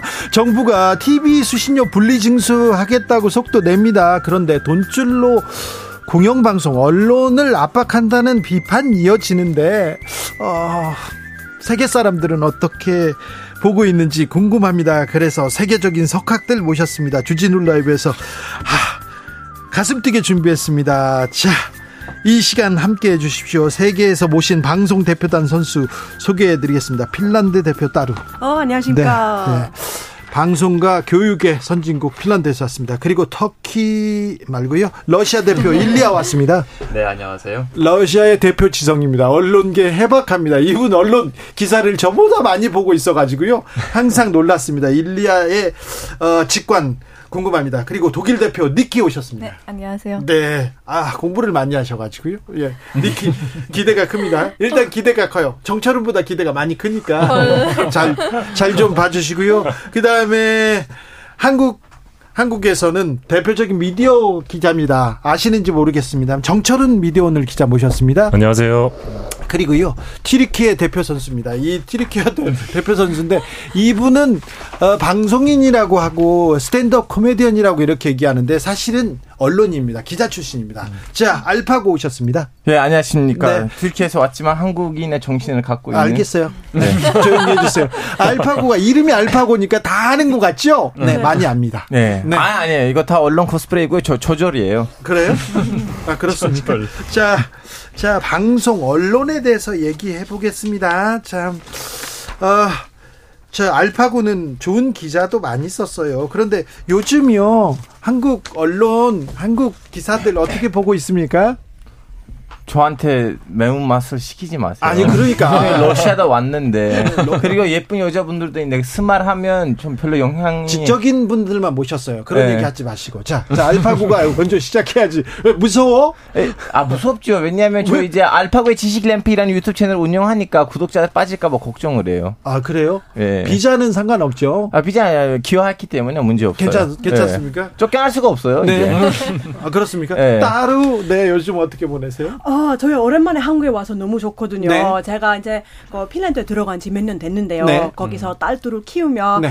그 한국어를 가르치고 있는데요. 네. 근데 어, 거기서도 한국 기자 기자 기사들을 계속 보다가 사실 좀 제가 볼 때 너무 답답한 뉴스들이 많아가지고요. 네. 뉴스를 끊은 지 좀 됐습니다. 좀 됐어요? 네, 저 잘 모릅니다. 아, 지식인들은 이렇습니다. 이럴 때는 뉴스를 좀 끊고 자기 행복을 위해서 그래도 수능 뉴스는 막 들리죠. 아유 그러면 그렇지. 뭐 불 수능 못 수능 다 들었습니다. 다 알죠. 네. 네. 한국은 이 교육에 진심이잖아요. 음. 그죠? 그렇죠. 교육에 음. 너무 교육에 매달리는 것 같다 그런 생각도 좀 들죠. 니키? 저요? 근데 저도 그런 사람들 중에 하나인 것 같아요. 아 그래요? 네, 저도 교육 이제 교육. 대학원생이다 보니까 네. 음. 사실 저도 뭔가 학사만으로 뭔가 할 수 있는 거 많이 없는 것 같아요 요새 점점 이렇게 많은 교육도 뭔가 요구하는 것 같고 예? 네 어쩔 수 없는 것 같아요. 그렇습니까? 음. 아, 일리야? 네. 네, 요즘은 어떤 음. 관심사, 어떤 고민이 있습니까? 뭐 여러 가지가 있죠. 어, 뭐 개인적인 일로 바쁜 것도 있고, 네. 어, 또 지금 새로운 책을 만들려고 이제 원고를 작성하고 있습니다. 네. 그렇습니까? 아유, 작가 지식, 활동. 지식인들이, 네. 지식인들입니다. 아, 방송. 방송에 대한 신뢰도에 대해서 좀 물어볼게요. 음. 티리키에는 신뢰도 좀 떨어지죠 방송도 그, 그 국영 방송. 아, 왜냐하면 너무 많이 정부가 개입을 해가지고 네. 국영 방송뿐만 아니고 일반 뭐지 예, 사립 회사들도 다 음. 진중 진정부 언론 그 기업들이 인수해가지고 네. 어쩔 수 없이 정부의 눈을 볼 수가 없고 그러다 보니까 그 이제 유튜브 기자라고 해야 되나 그런 그런 분들이 너무 많고요. 그 구독수 너무 많고 이제 오히려 türkiye 국민들이 그 공영 방송국이나 아니면 신문지를 이제 안 보기가 시작했어요. 왜냐면 왜냐면 거의 이제 몇 번이나 실험을 해봤는데 매일매일 나오는 다양한 신문사의 그 앞 표지가 있잖아요. 네. 다 똑같이 나와요 거의. 거의. 예, 왜냐면 대통령실에 속하는 그 정보 정보 홍보실인가 거기서 이제 오더가 내려서 국영이든 아니면 사립이든 방송들이 신문들이 그걸로 쫙 나오니까 예. 국민들 이제는 대안의 길을 찾고 있죠. 러시아도 비슷하죠. 거기다 전쟁까지 치르고 있으니 네. 거의 네. 음, 그 거의 비슷해요. 네, 터키랑 비슷하고 국영도 네. 어, 민영도 방송들이 거의 대, 부분 다 이제 친정부 입장을 밝히기 때문에 네. 똑같은 얘기가 나레이션이 계속 나오고 있고 어, 많은 사람들이 뭔가의 친정부가 아닌 다른 목소리를 듣고 싶으면 유튜브나 네. 아니면 어딘가 인터넷을 통해서 독립 미디어를 파야죠. 그러면 텔레그램 아니면 뭐 텔레그램이라든가 네. 독일은 독일은 언론 수준이 매우 높습니다. 독일 음. 기자들 아우 공부도 많이 하고요. 독일 국영방송 공영방송의 그 신뢰도 좀 높죠. 네, 네, 네. 네. 높고요. 어 제가 최근에 봤는데 설문 조사 하더라고요. 이런 공영 방송 네. 계속 있어야 되는지. 네. 근데 85% 찬성했대요. 어, 독일에서요? 네, 네, 네. 그래서 그만큼 그런 정치에서부터 독립적으로 좀 중립적으로 이렇게 보도하는 것 같아요. 네, 국민들 85% 대단하네요. 음. 세금 내죠 공영방송에? 아 이거 조금 이따가 말씀해드릴게요. 네. 스포 내리면 안 되니까. 아, 이따가 얘기한대. 자, 핀란드는 어떻습니까? 어, 핀란드는 사실 이번에 6월에 로이터 통신이 어, 음. 발겨, 그, 발표한 리포트에 따르면 네. 세계 1등이에요. 네. 너무 재미없죠. 핀란드 항상 이것저것 1등 하잖아요. 네. 그렇죠? 하여튼 어, 핀란드 사람, 핀란드 공영 방송 뉴스를 네. 믿는 비율이 87%고요. 오. 대한민국 어, 공영 방송인가 하여튼 방송 대체로 28%라고 나왔습니다. 음. 신뢰도는 낮아요. 아, 그리고 뭐 전체적으로 공영 방송, 뭐 민영 방송 다 포함해서 아, 69%가 그냥 신뢰한다고 합니다. 음. 그래서 아, 너무 재미없는 나라죠. 아, 재미없다고요? 정철은 기자. 네. 예. 전 세계 공영방송을 한번 이렇게 훑어 주셔야 되겠습니다. 일단 말씀하신 대로 핀란드에 대한 핀란드에서 공영방송 신뢰도 굉장히 높고요. 독일 네. 같은 경우도 AR이나 제데프 같은 공영방송사 신뢰도가 높은데 네. 어, 알파고 씨 말씀하신 것처럼 튀르키의 경우는 어, 공영방송 신뢰도가 상대적으로 낮고 어, 튀르키에선 제일 높은 신뢰도의 방송사가 폭스입니다. 폭스 아, TV. 그 미국 자본 자본이 들어와서 생긴 회사이니까 정부의 네. 눈치를 안 봐요 거기는. 아 거기는 네, 네. 미국 자본이 들어가 있어요. 그렇군요. 예. 그런 특징이 좀 있고요. 네. 지금 일단 공영방송 얘기를 좀 하고 있는데 네. 뭐 청취자분들께서 어, 공영방송이 도대체 뭐냐라고 예. 생각하실 수도 있을 것 같아요. 네. 뭐 우리에겐 익숙하지만 사실 익숙하지 않은 분들도 계실 수 있는데 네. 어, 이게 방송이 어, 크게 이제 국영, 민영, 공영으로 크게 세 개로 분류를 할 수 있습니다. 네. 어, 국영 같은 경우는 이제 대통령이나 이 정부 정책만 이제 홍보하는 일방적으로 홍보하는 방송을 국영 방송이라고 하고요. 예. 어, 민영 방송의 경우는 돈을 벌기 위한 목적으로 운영하는 방송이라고 쉽게 설명할 네. 수 있을 것 같습니다. 그리고 공영 방송은 어, 독립적으로 수신료 같은 공적 재원을 통해서 공익을 위해 방송한다는 특징이 있다고 할수 네. 있겠습니다. 네. 네. 니키 네. 하고 싶은 얘기 다 하시면 돼, 이제. 자, 자, 그래서 수신료는 네. 어떻고 독일 방송은 어떻습니까? 사실 이 그냥 공영 방송 수신료 되게 독일에서 좀 좀 안 좋은 이미지 좀 있어요. 그래요? 제가 이제 좀 알아봤는데 네. 2013년까지는 그래도 집에 뭐 TV 있어야 내는 음. 그런 수, 신료 있고 그다음에 네. 이제 라디오도 써야 내는 수신료 있었는데 2013년 이후로 이제 어 집 소유한 사람 네. 아니면 어디 세입자로 사는 분들 다 내야 돼요. 다 내야 돼요? 음. 세금이니까. 네. TV 안 봐도 TV 없어도 내야 되고 네. 라디오 안 들어도 내야 되는데 오. 그거에 대한 불만 갖는 사람 진짜 많아요. 세금이니까 네. 세금 내, 내, 내고 싶어요. 그런 사람은 어, 별로 없잖아요. 아마 그 전에는 그 좀 달랐으니까. 예? 이제 원래는 뭐 그냥 내고 이제 그런 거 보고 싶은 사람 냈으니까 네. 그때까지는 불만 없다가 이제 갑자기 모르는 사람 내야 되기도 하고 그리고 그거 안 내면 또 이제 정말 감옥한 사람들도 있어요. 네. 네, 그거만. 아, 그래요? 네. 아니, 세금 안 내면 달세잖아요. 달세라면 감옥 가야죠. 아, 그렇습니까? 네.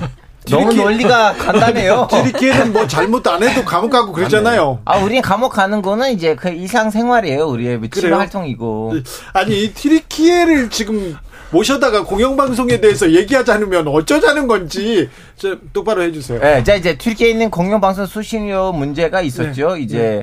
그, 그, 뭐죠, 그 전기세, 전기세 2%이거든요. 아, 그래요? 네, 전기세 2%인데 이제 말이 많았어요. 네. 내가 안 보는데 네. 왜 나한테 그 2%를 거대냈냐. 어, 그렇게 얘기하기, 회귀할 수 있죠. 네, 그러다 보니까 이제 어, 떤 상황까지 벌어지냐면 이제 튀르키에 있는 공영 방송이 TRT이거든요. 네. 한국은 이제 KBS고 K본부. 네. 튀르키에는 이제 TRT였는데 TRT에서 어떤 시트콤이 있는데 그 시트콤 한 회차가 이 주자만 다뤘어요. 아, 네. 음. TRT에서 반송 반영됐는데도 그 안에 있는 이제 주인공이 아 나는 방송을 안 보는데 왜 나한테 세금을 걷어가지 해서 방송국을 찾아가서 거기 있는 이제 이제 부장님들 찾아서 나한테 세금을 받지 말라. 어, 재밌네. 이걸 좀 따지고 있었어요. 네네. 그 방송국 안에 나오는 드라마에서. 네. 그러다가 이제 결국 이제 꽃이 피었습니다. 네. 에, 2년 전에는 폐지됐어요. 이제 어? 수신료 안 받아요. 음... 수신료 이제 안 받습니다. 아, 튀르키예는 수신료 안 받습니까? 네, 이제는 안 받아요. 그럼 다른 그럼 공영방송에 어떻게 지원을 해줍니까? 아, 이거는 이제 정부에서 돈이 이렇게 따로 주니까. 네. 아, 그렇죠. 수신료를 안 받고 정부에서 세금을 준다. 음. 이렇게. 네. 네. 이제 국민 이게 사실은 달라지는 건 뭔가 없는데 네. 이제 정부가 직접 돈을 주느냐 아니면 중간에 국민을 꽂아서 주는 거냐에 이제 차이죠. 알겠어요. 거쳐서 준다. 꽂아서. 뭐, 네. 아니, 이제 꽂혀서. 예, 예. 네, 알겠습니다. 그러니까 네. 지금 이제 프랑스가 튀르키예랑 비슷한 방식으로 가고 있는 건데요. 네. 프랑스가 이제 수 신료를 폐지하고 정부가 직접 보조금을 지급하는 방식으로 가고 있는 거거든요. 아, 그러네. 마크롱의 공약이기도 했는데 네. 어, 이걸 가지고 내부에서 프랑스 내부에서 어, 공영방송의 독립성이 훼손될 수 있다 이런 우려도 있는 상황. 아 그렇군요. 예. 음. 어떻게 정부가 보셨어요? 직접 돈을 주기 때문에. 자 니키. 음. 저는 그거 맞다고 생각해요. 네? 사실 요새 시청률도 되게 많이 떨어지잖아요. 막 넷플릭스도 많이 확산되고 그렇죠. 유튜브 보고 막 이런 방송을 이제 유튜브에서 볼 수 있잖아요. 그러니까 어떤 아, 사람들은 네왜 네, 왜, 뒤에는 실버부터 나고 뭐지 꼴튼부터인데 있는데 네. 왜 굳이 그런 공영 수신료 억지로 내야 되는지 음.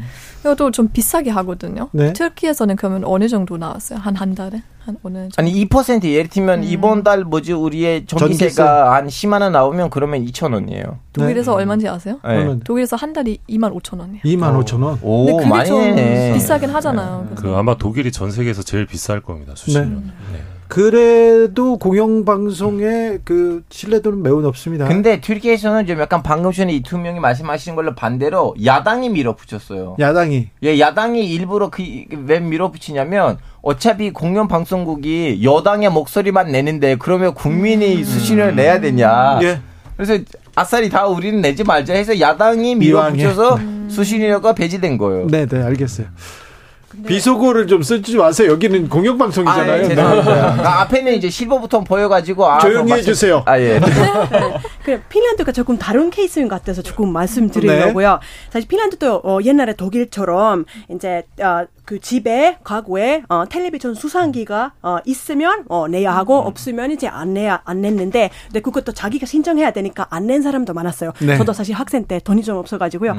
안낸 적이 있어요. 아, 네. 그래서 그런 징수원들이 따라다니면서 네. 이제 뭐 음. 혹시 TV 소리가 들리느냐 이렇게 확인하기도 음. 했어요. 그렇습니다. 그러다가 바로 2013년부터 네. 어, 이제 세금으로 어, 네. 바뀌었습니다. 네. 근데 그 전보다 훨씬 저렴해졌어요. 그래요? 그 전에는 거의 40만 원 정도를 냈어야 했는, 내야 했 었는데 40만 원. 그렇죠. 근데 지금은 소득에 비례해서 네. 어, 그 최대한 163유로인데요. 그거 한국 돈으로 한 23만 23만 네. 정도인데요. 네. 근데 그 어, 2천 어, 연소득이 2천만 원 이하면 아예 안, 냅니다. 네. 그리고 소득에 비례해서 네. 그 아무리 많이 벌어도 네. 그 23만 만, 만 원을 음, 내면 되거든요. 합리적이에요. 그리, 합리적이에요. 그리고 더 중요한 건 제가 볼 때 공연 방송의 질이에요. 양질의 컨텐츠예요. 네. 저도 처음에 사실 반대했거든요. 처음에 아, 나 어쩔 수 없이 지금 이 목적제 그, 그 방, 방송세를 내야 되니까 좀 아, 나도 안 보는데 음. 그런데요. 음. 그렇지도 않더라고요. 그렇죠. 일단은 어, 소수들을 위한 뭐 예를 들어 저희 또 두 딸은 핀란드 어린이 프로그램을 너무너무 좋아해요. 너무 네. 잘 제작을 하니까. 네. 그리고 청소년 프로그램도 좋고요. 그리고 장애인이나 다른 어, 소수 집단들을 위한 프로그램을 잘 제작을 하는 것 같고요. 네. 그리고 온라인이 너무 잘 돼 있어요. 로그인 없이 무료로 어, 생방송, 아까 생방송도 볼 수가 있고요. 음. 또 다시 보기 얼마나 얼마든지 되고요. KBS 사이트보다 훨씬 나아요, 사실은. 음. 아, 한번 보세요. 정말 좋아요. 야, 그래서 저도 요즘은 볼만 없습니다. 그런데 방송에 출연하셔야 네. 되는데 많이 네. 까지 마세요. 아니요. 자, 비판 하지 마세요. 네. 그런데 KBS는 2,500원이고 여기는 23만 원이다. 여기까지는 음. 한번 말씀드리고 차원이 달라요. 네. 네. 자, 1 1회는 어떻게 보세요? 어, 일단 고... 러시아는 지금 여기 계신 분 나라보다는 그러니까 네. 공영 방송이 없어요. 다 국영, 국영 아니면 국영. 민영, 어, 네. 민영인데 음. 국영은 이제 말 그대로 고, 정부가 운영하는 방송이고 민영은 원래 처음에 소련이 붕괴됐을 때부터는 거의 반반이었는데 지금은 정부가 거의 다 사들여서 네. 거의 대부분 다 TV에서 나오는 방송들은 대마, 대부분은 다 국영이에요. 네. 근데 국영은 모든 게 이제 정부 예산에서 나오는 돈이었고 사람들은 네. 뭔가에 넣는 게 없어요. 네. 뭐 전기세라든가 이런 것들은 전혀 들어간 게 없고 나라 세금으로 운영 그냥 나라 세금으로 운영하는 거기 때문에 그런 문제가 없습니다. 네.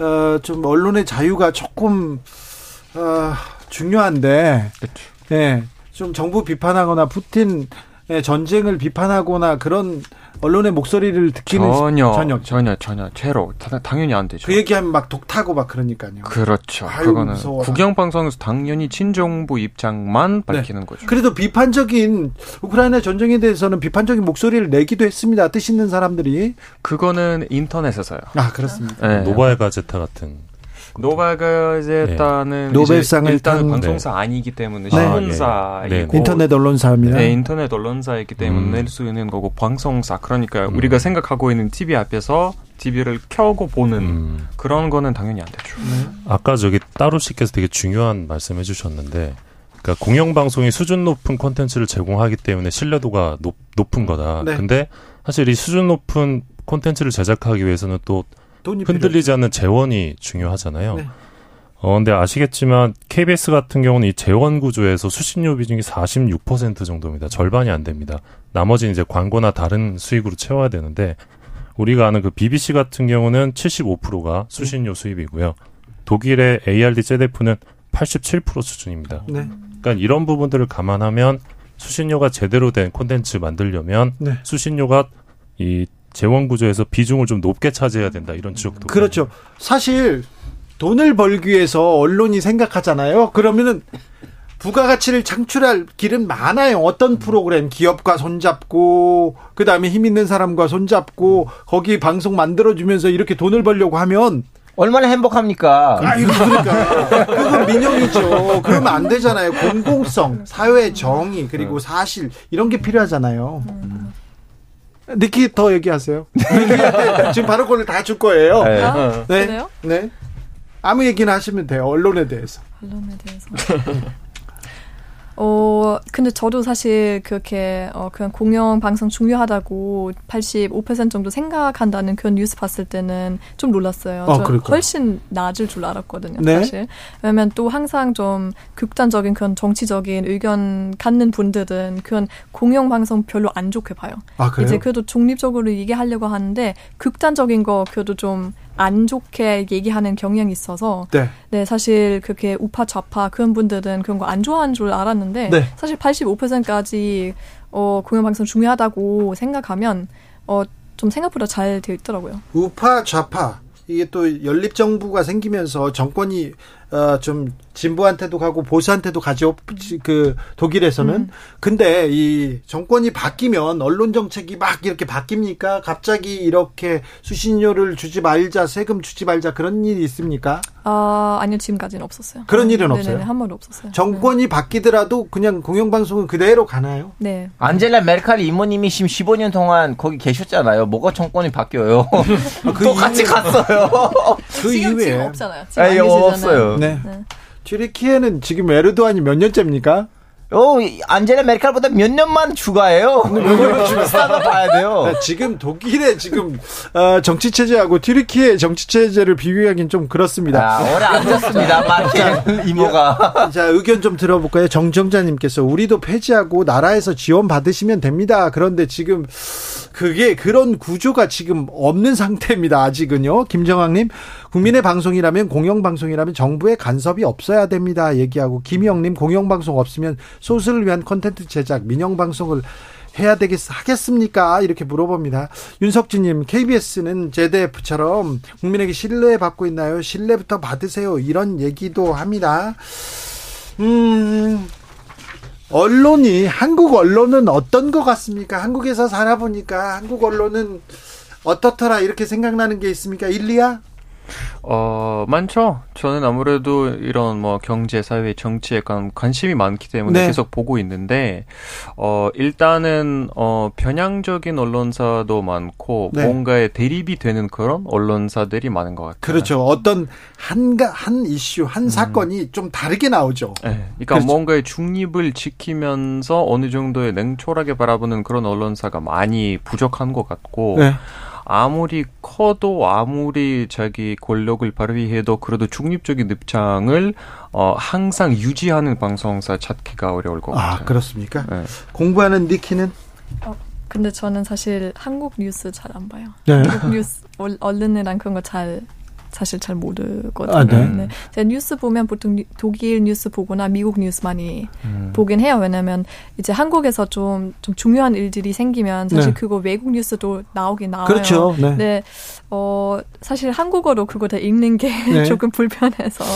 네. 한자 성어도 많이 알아야 되고. 네. 네. 독일, 그, 독일 언론이 보는 한국. 독일 언론이 보는 한국 언론, 한국 음. 정치는 어떻습니까? 독일 언론을 통해서. 근데 되게 어, 사실 지금 잘 생각이 안 나는데 그냥 중립적인 것 같아요. 그냥, 중립적이다. 그냥 딱 팩트 그대로만 보도하는. 독일 언론에서는. 네 네. 네. 근데 독일에서 한국을 되게 좋아하는 것 같아요. 좋아해요? 네네네. 어떤 쪽을 좋아합니까? 어, 그건 사실 항상 어, 독일 사람들도 얘기하는 게 독일에는 모든 변화 좀 많이 느리거든요. 네. 네, 법도 좀 복잡하게 되어 있어가지고 그냥 새로운 변화 일으키는 게 쉽지가 않아요. 항상 네. 법 약간 장애물 엄청 많이 넣거든요. 네. 근데 한국은 그렇지 않잖아요. 한국의 음. 변화 되게 빠르고 막 어, 정치도 그렇고, 그리고 막 특히 기술 같은 거. 근데 그게 독일에서 되게 긍정적으로 보는 것 같아요. 알겠습니다. 니키한테 제가 말씀 많이 부탁드린다고 계속 발언 꺼내 주셨잖아요. 네. 니키는 다음 일정이 있어서 여기까지 인사하고. 네. 우리가 아, 지금 교육 문제, 수능 얘기를 해야 되는데 우리가 모여서 다 교육 문제는 한번 더 해야 되겠습니다. 다른 문화 얘기, 네. BTS 얘기는 또 할게요. 네. 자, 니키 먼저 보내드릴게요. 네, 감사합니다. 네. 네. 발병 나요. 그렇게 여기서 그냥 가시고 그러면. 근데 그 얘기는 아시죠? 아니 물론 가세요. 네. 근데 아까 자기 니키 씨와 말씀하신 것과 이렇게 아, 그 듣고 생각난 네. 얘기인데요. 따루가 이어갑니다. 네. 그 핀란드도 사실 옛날에 이게 지금 수신료가 따로 없고 그냥 세, 세금으로 걷잖아요. 네. 근데 그렇게 바꾸는데 네. 시간이 좀 많이 오래 걸렸어요. 그래서요. 한 5년 정도, 정도 걸렸거든요. 5년 동안 예, 예. 논쟁하고. 예. 그렇죠. 일단은 그거 아 우리 바꿔야 되겠다. 아무래도 바꿔야 되겠다. 이제 또 디지털화 시대도 어 오고 있으니까 이 음. 방식 이, 이 방식대로는 안, 방식대로는 안 될 것 같다. 그래서 되게 특이한 게 결국 이제 아, 이 법안을 어, 마련 어, 법안을 마련하고 네. 어, 통과될 때 국회의원 거의 다 찬성했어요. 그래요? 그래서 정말 그런 일이 잘 없잖아요. 네. 근데 되게 어, 오랫동안 준비해서 오랫동안 어, 토의하고 어, 그렇죠. 해가, 그렇게 그렇죠. 했는데 한국은 뭐든지 이번에도 빨리빨리 하잖아요. 그렇죠. 그렇죠. 저는 사실 무섭습니다. 어떻게 될지 갑자기 잘 생각하고 그래야 될 네. 텐데요. 네. 그렇죠? 정권이 바뀌면 이렇게 언론 정책이 막 이렇게 바뀌고 180도 변하고. 선배님, 그건 항상 우린 정권에다가 너무 책임을 지면 안 되고 기자들 중에서도 야, 나 기자인데 나의 좀 약간 색깔이 없어야 되는 거 아니야? 나는 기자로서 이 국민이 나의 손님인데 나도 하나의 가게 주인이고 내가 쓴 기사가 나의 이제 상품이고 그럼 나의 모든 상품이 진보든 보수든 다 이제 가지고 가야 되는데 근데 지금 한국 언론을 보면 그 이제 이름이 있는 기자들 아니면 이름 있는 방송들 무조건 색깔이 묻혀 있어요. 네. 안타깝게도 한국에서는 색깔이 없는 근데 사람들이 너무 많이 보고 시청률도 잘 나오는 무슨 좀 약간 국내 정치 방송이 없어요. 무조건 색깔이 묻혀 있어요. 네. 이것이 좀 약간 사실은 음. 기자들끼리 이제 정권이랑 무관하게 좀 스스로 반성해야 되는 부분이에요. 네, 중요한 지적하셨습니다. 중요한 지적하셨습니다. 정권에 따라 달 그렇지만 언론사 언론 기자는 그러면 안 되는 부분이 있잖아요. 네. 예, 그리고 아, 뭐 맞는 말씀이고요. 네. 그리고 따로 씨가 또 중요한 지적을 또 해주셨는데, 네. 일단 핀란드 사례를 보면, 그러니까 수신료, 그러니까 공영방송의 재원을 바꾸는 방식, 그러니까 어떤 재원으로 할 것이냐, 이 방식을 긴 시간 동안 논의를 하셨다고 5년 했고요. 동안 했답니다. 그리고 그거를 국회에서 결국 결정을 했다고 했는데 거의 뭐 만장 만장일치에 예. 가까운 예. 근데 지금 이제 합니다. 우리나라 상황을 보면 굉장히 짧은 시간에 네. 어떤 그 중복 투표가 가능했던 여론조사 결과 하나만을 가지고 정부가 지금 시행령으로 이 분리징수를 밀어붙이고 있거든요. 네. 그래서 그러니까 저는 수신료 분리징수가 뭐 100% 선하다, 정답이다라고 생각하지는 않는데 네. 그러니까 적어도 공영방송의 재원을 어떻게 구성할 것이냐라는 논의를 할 때는 어, 핀란드처럼 긴 시간 동안 사회적인 수기를 거쳐서 사실 입법부에서 이거는 결정을 해줘야 됩니다. 방송법에 예. 결국 방송법을 바꿔야 되기 때문에 근데 이런 식의 또 좀 뭐랄까요 급작스러운 예 이건 조금 위험하지 않냐라는 좀 우려가 있습니다. 네.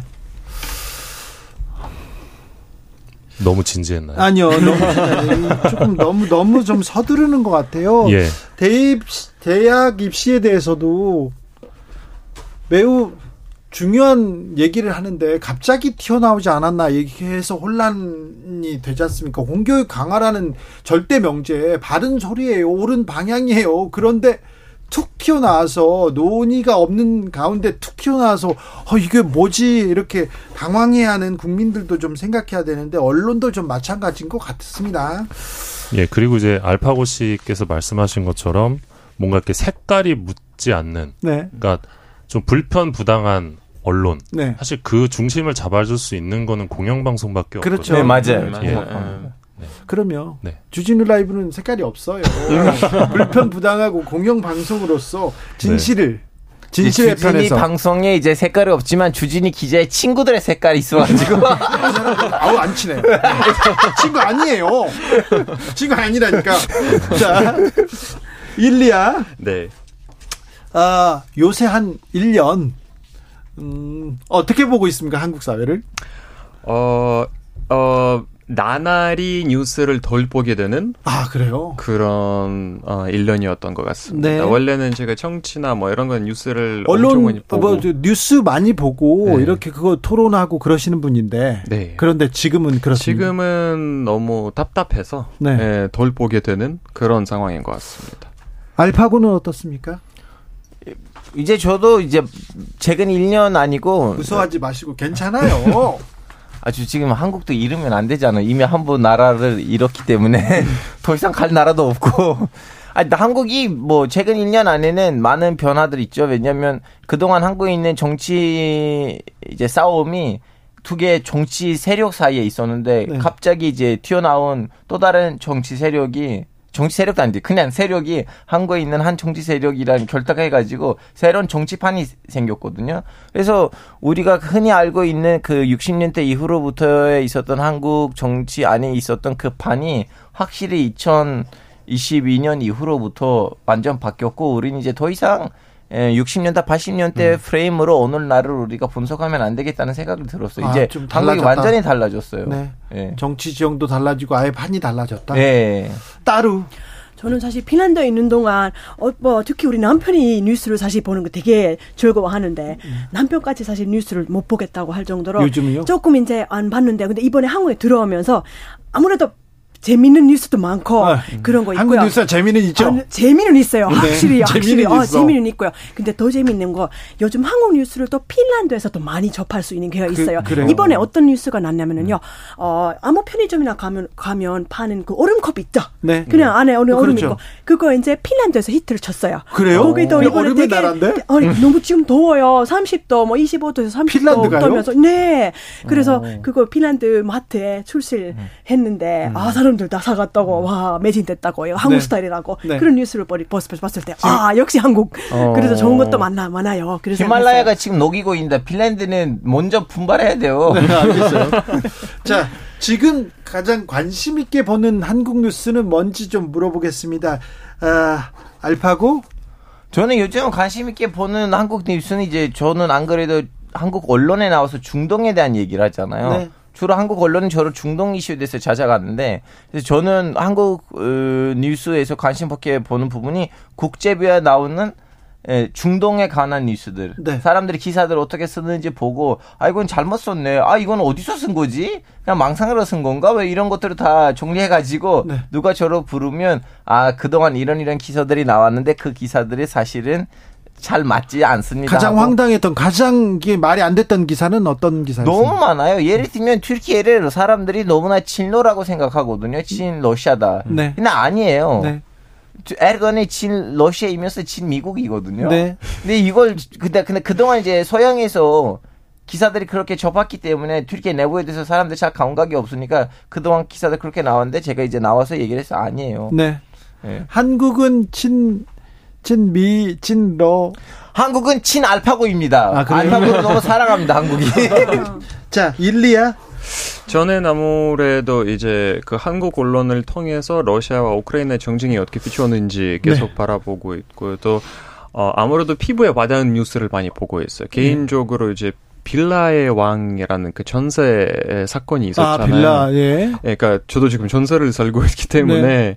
그러니까 이런 부동산과 관련되는 뉴스에 항상 찾아보고 있어요. 아, 그래요? 예. 한국은 부동산에 대한 애정이 좀 남다르죠. 그럴 전혀 달라요. 그러니까 러시아도 다른 나라에서는 부동산에 그렇게 큰 관심을 갖고 음. 있는 나라가 없는 것 음. 같아요. 네. 한국만큼은. 한국은 네. 한국은 집이 재산이고 집이 전 재산의 전부이기도 합니다. 그래서 집 사는 게 꿈이기도 하고 막 그래요. 맞아요. 그런 걸 좀 조금 어, 외국 사람들이 보기 좀 그렇죠.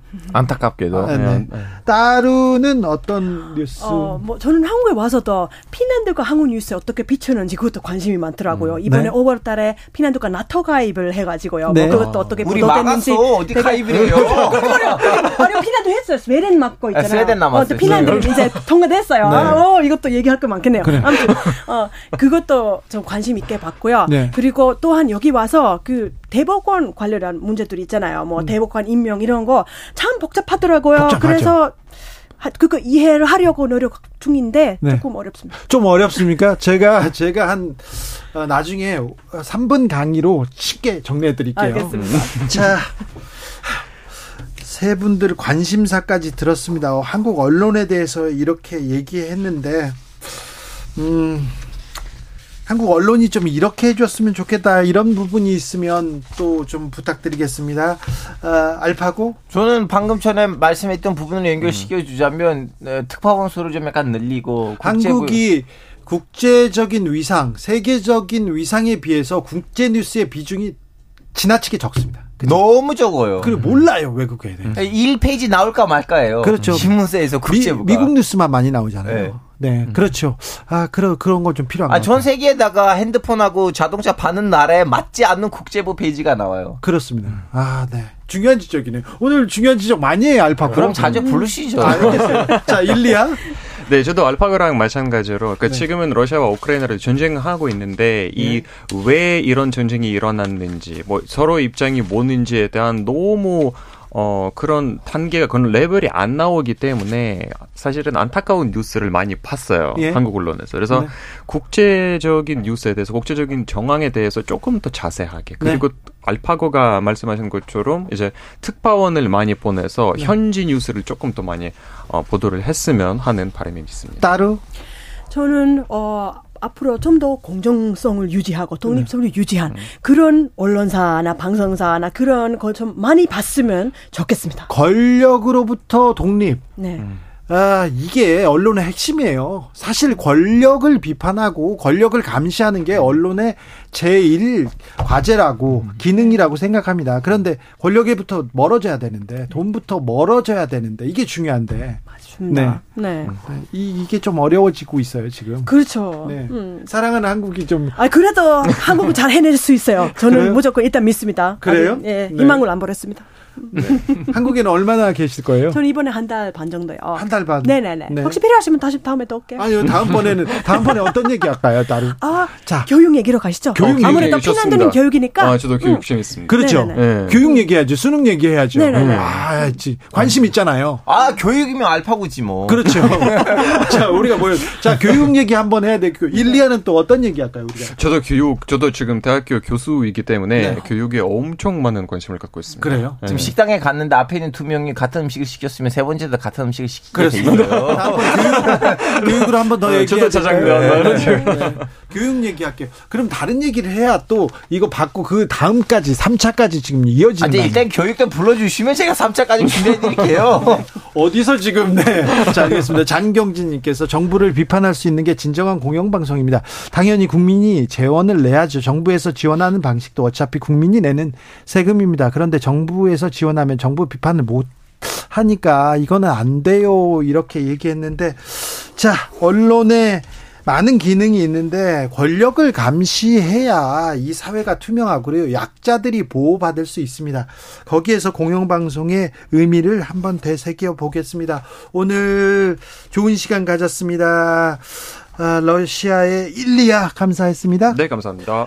튀르키예 알파고 네, 감사합니다. 감사합니다. 다음번에도 감사하다고 할 테니. 네. 네. 좋았어요. 네. 핀란드 따로 감사합니다. 네, 감사합니다. 아, 독일의 니키는 어, 급한 일이 있어 갔고요. 정철훈 기자 감사합니다. 고맙습니다. 네, 여기까지 듣겠습니다. 아, 교통정보센터 다녀오겠습니다. 김미애 씨.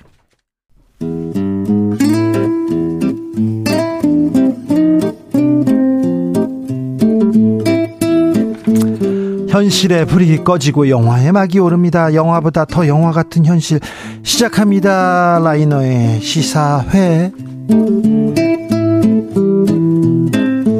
영화 전문 유튜버 라이너 어서 오세요. 네, 안녕하세요. 잘 지내십니까? 네, 항상 잘 지내고 있습니다. CGV가 그렇게 또 좀 위기라면서요?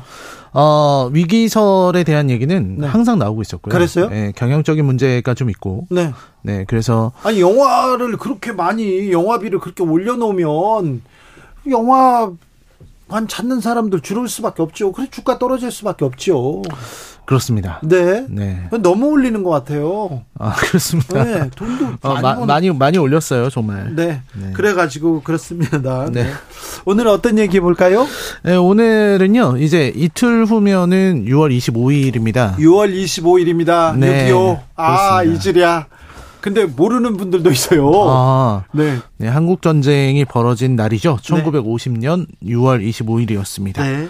이 북한의 김일성이 일으킨 이 전쟁 때문에 네. 우리는 일제 침탈을 당한 지 얼마 지나지도 않았는데 가장 큰 민족의 네. 비극을 그렇습니다. 동족 상잔의 비극. 네. 정말 큰 비극인데요. 그렇기 때문에 너무 비극적이었기 때문에 이 한국 전쟁을 다룬 작품들은 굉장히 많이 있습니다. 많이 있죠. 예. 우리에게 너무 아픈 기억이 기억이었기 때문에 영화로 만들어지는 빈도도 가장 높았던 것이고요. 그리고 많은 작품 중에서 아마 어, 여러분들이 청취자분들이 가장 많이 기억하는 영화는 아마 태극기 휘날리며 아, 네. 일 겁니다. 네. 천만 관객 동원한 그렇죠. 작품이었고요. 또 많은 관객들의 눈시울을 붉힌 그런 작품이기도 합니다. 유명하죠. 예, 하지만 저는 이 태극기 휘날리며를 그렇게 높게 평가하지 않는 사람입니다. 아 그래요? 네, 뭐 높은 평가는 못 받았어요. 아, 그렇습니다. 최근에 나온 뭐 장사리, 잊혀진 영웅들 뭐 이런 작품들도 그렇지만 이 할리우드 영화의 영향이 너무 너무 짙어서 네. 그래서 아이 꼭 영화를 이렇게 만들어야 되나라는 생각이 드는 작품들이기도 했습니다. 아, 예. 그래서 제가 제일 좋아하는 한국 전쟁 영화를 추천해 드려야겠다 해서 가지고 온 작품이 바로 고지전입니다. 아, 고지전, 고지전. 라이너가 평가하는 한국 영 한국 전쟁을 다룬 영화 중에 가장 높은 봉우리에 있는 게 고지전입니다. 자, 다른 영화는 어떤 차별점이 있습니까? 일단은 그 한국 영화를 그리는 대부분의 작품들이 네. 6.25 전쟁 개전 초기 상황을 많이 그립니다. 네. 전쟁 시작되는 부분이라든지 네. 혹은 뭐 낙동강 전선에서 그 치열한 전투라든지 예. 혹은 인천 상륙 작전 이 이런 부분에 치중하기 마련인데요. 인천 상륙 작전도 있었다. 그렇죠? 네, 그렇죠. 그러다 보니까 대부분의 전쟁이 초반부를 다루고 있는 거죠. 네. 대부분의 영화들이. 네. 네. 하지만 한국 전쟁은 무려 3년을 이어간 그런 그렇죠. 전쟁입니다. 예. 그리고 어느 전 어느 정도 전선이 고착화되고 교전이 벌어질 때는 정말 많은 젊은이들이 그냥 헛되이 피를 뿌리는 그런 상황이 계속 이어졌거든요. 그런 전투가 반복됐고요. 그렇죠. 네, 고지전은 바로 이런 전쟁의 후반부, 후반부를 그리고 있기 때문에 좀 특별하다는 생각을 합니다. 우크라이나 전쟁도 지금 한국 전쟁 모델 계속 지금 생각한다고 하지 않습니까? 그런데 전쟁이 초반에 발발하고 그 나중에 휴전이나 종전으로 가는 게 너무 지루합니다. 근데 그때 더 많은 고통과 비극이 있었습니다. 그래서 고지전도 아, 그때 얘기를 다뤘군요. 고지전의 이야기로 들어가 볼까요? 네, 고지전의 이야기로 들어가 보면요. 이 일단 1953년 예, 전쟁이 휴전이 되는 그때인데요. 2월입니다. 네. 2월에 휴전 협상은 난항을 거듭하고 있었고 네. 그리고 교, 교착전이 한창 벌어지고 있었다. 고지는 지켜, 지켜야 돼요. 그렇습니다. 동부전선 최전방에 에록고지라는 네. 그런 이름의 고지가 있는데 여기서 전사한 중대장의 시신에서 예. 야군의 총알이 발견됩니다. 아, 그래요? 국군의 총알이 발견된 거예요. 그렇죠? 인민군의 총알이 아니라. 네. 그래서 상부에서는 이걸 보고서 아마 적과 내통하고 있는 누군가가 있나 보다. 네. 이래서 방첩대 중위. 네. 방첩대라고 하는 단체가 있는 거죠. 그래서 네. 강은표 여기 신하균 씨인데 네. 그 강은표에게 동부전선으로 가서 조사를 하라 네. 이런 임무를 내립니다. 네. 사실 강은표는 개전 초기에 벌어진 이 의정부 전투 여기서 어 친구와 함께 포로로 잡힌 적도 있었고요. 네. 그러다가 어, 방첩대 중위가 된 인물인데요. 예. 이때 그, 그 결국 휴전협상 난항을 맺는 가운데 이제 또 그 같이 함께 새로 부임하는 중대장과 함께 차를 타고 이동하게 됩니다. 네. 이때 당시에 이런 그 군인들은 그런 생각이 좀 있었나 봐요. 앞으로의 출세를 위해서라면 어쨌든 전선에 있어야 된다. 아. 이런 생각을 가진 인물과 함께 네. 이동을 합니다. 네. 어, 그, 그 사람이 바로 유재호라는 중대장인데, 네. 유재호와 함께 운전해서 에로꼬지로 딱 가는데요. 네. 거기서 이제 죽, 죽었다고 생각했던 자신의 옛날 친구 김수혁을 발견하게 되죠. 맞나요? 예, 이 김수혁은 고수 씨가 연기를 했습니다. 고수. 예. 어, 그리고서는 이제 사건의 진실을 알게 되는데요. 네. 여기서 일단은 어, 동고동락하면서 지내면서 전투에도 같이 참전하고요. 네. 전투가 벌어지고 고지를 차지하기 위한 그 그런 어떤 총알이 빗발치는 가운데 진실을 알게 됩니다. 그게 어떤 거였냐면 내통이 있었습니까? 예, 고지에 딱 들어가면 네. 고지에 고지에 들어가면은 비밀 공간이 있어요. 예. 거기 바닥에 뭘 숨겨 놓는데 예. 바닥에 구멍을 파고 거기에 인민군들의 편지를 거래하듯이 군사 우편으로 보내주는 거였습니다. 아 그래요? 네. 그러니까 몇 번씩 고지가 바뀌니까 예. 그 거기 악어 여기가 악어 중대거든요. 네. 악어 중대가 그 상자에 식량이나 이런 것들 뭐 이런 것들을 서로 주고받는. 네. 그러니까 고지의 주인이 바뀌잖아요. 네. 인민군이 차지하고 있다가 국군에게 밀려서 도망가게 되면 네. 제일 먼저 그 상자를 확인해 보는 겁니다. 아, 열어보면은 네. 편지도 들어있고 선물도 들어있어요. 예. 그리고 국군이 밀려가면은 국군도 마지막에 후퇴하기 전에 뭘 남겨놓고 갑니다. 네. 그러니까 이거를 내통이라고 보기는 되게 애 매한 그렇죠. 상황인 거예요. 이게 어떻게 된 일이냐면 그게 주인이 바뀌는 과정에서 악어 중대가 그 상자에 어, 식량 같은 거를 숨겨놨었는데 예. 인민군이 처음에 그거를 다 훔쳐가고 거기에 인분을 넣어두었습니다. 처음에는 예 거기에 예. 그래서 그것 때문에 너무 화가 나가지고 편지에다 이제 아주 많은 욕설을 적어서 네. 어, 넣어뒀죠. 네. 근데 그그 그 내용을 보고서 어, 이, 다음번에는 이제 인민군이 아주 좋은 고급 술과 편지를 상자에 넣어줬, 넣어줬습니다. 그러니까 남한에 있는 가족들이 있다. 음. 그래서 남쪽에 있는 가족들에게 좀 전달해 줄 수 있겠느냐. 예. 이렇게 준 겁니다. 네. 그래서 이렇게 하나씩 하나씩 주고받다 보니까 나중에는 서로 선물을 주고받고 네. 부탁을 서로 들어주는 네. 이런 관계가 됐던 겁니다. 전장에서도 우정, 신뢰가 좀 쌓였네요. 그렇습니다. 서로 총을 겨누고 죽이는 상황인데도 네. 그런 일이 벌어지게 된 것이죠. 네. 어, 그리고 나서 처음에는 이제 화를 많이 냈지만 이 강은표 중위도 이 상황을 보고서는 이해 이해가 돼서 아, 네. 이거를 뭐 보고하거나 하지는 네. 않겠다. 어쩔 수 없는 상황이라고 생각한다. 이렇게 됐던 거죠. 예. 그리고 이제 친구들이랑 같이 친해지게 되고 동료들과 친해지게 되는데 그 부대의 문화를 이해하게 됐네요. 그렇죠. 부대의 예. 문화를 이해하게 된 겁니다. 근데 이제 문제는 뭐냐면 항상 여기 그 유재호라고 아까 중대 아, 신입 출세를 중대장. 출세를 위한 네, 출세를 위한 그 중대장이 항상 문제를 일으킵니다. 네. 그러니까 뭐 중, 항상 말도 안 되는 지시를 내리고 거기에서 현장에서 많은 전투를 치렀던 기존 중대원들의 얘기를 무시해 버리는 거죠. 네. 예를 들어서 고지에 언덕에 대공포를 설치하자.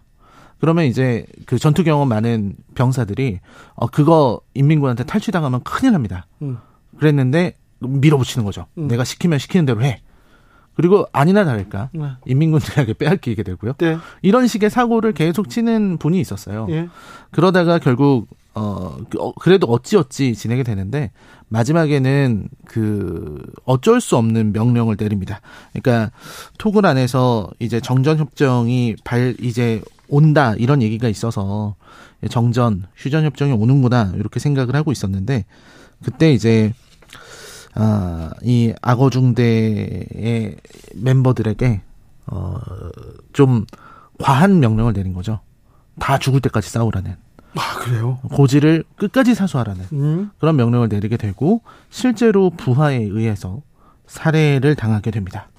근데 그때는 영화에서는 굉장히 그 장면이 비극적으로 묘사가 되고요. 예. 결국 인민군과 국군이 모두 소강 상태에 들어가게 되고 이제 정전 협정이 내려지게 되는데요. 정전 협정 마지막 날, 그러니까 전쟁이 끝나는 그 마지막 날인데 그 날에도 총 공세 명령이 내려옵니다. 아이고 우리 젊은 장병들 정, 정전 협정 맺어지는데 마지막까지 그렇게 사지로 몰아야 됩니까? 마지막 날이기 때문에 고지를 더. 차지한 채로 끝내고 싶다. 네. 그것 때문에 공격 명령이 내려오고요. 네. 악어 중대는 어, 결국 고지를 두고 인민군과 충돌했고 예. 그리고 악어 중대 전원이 전멸합니다.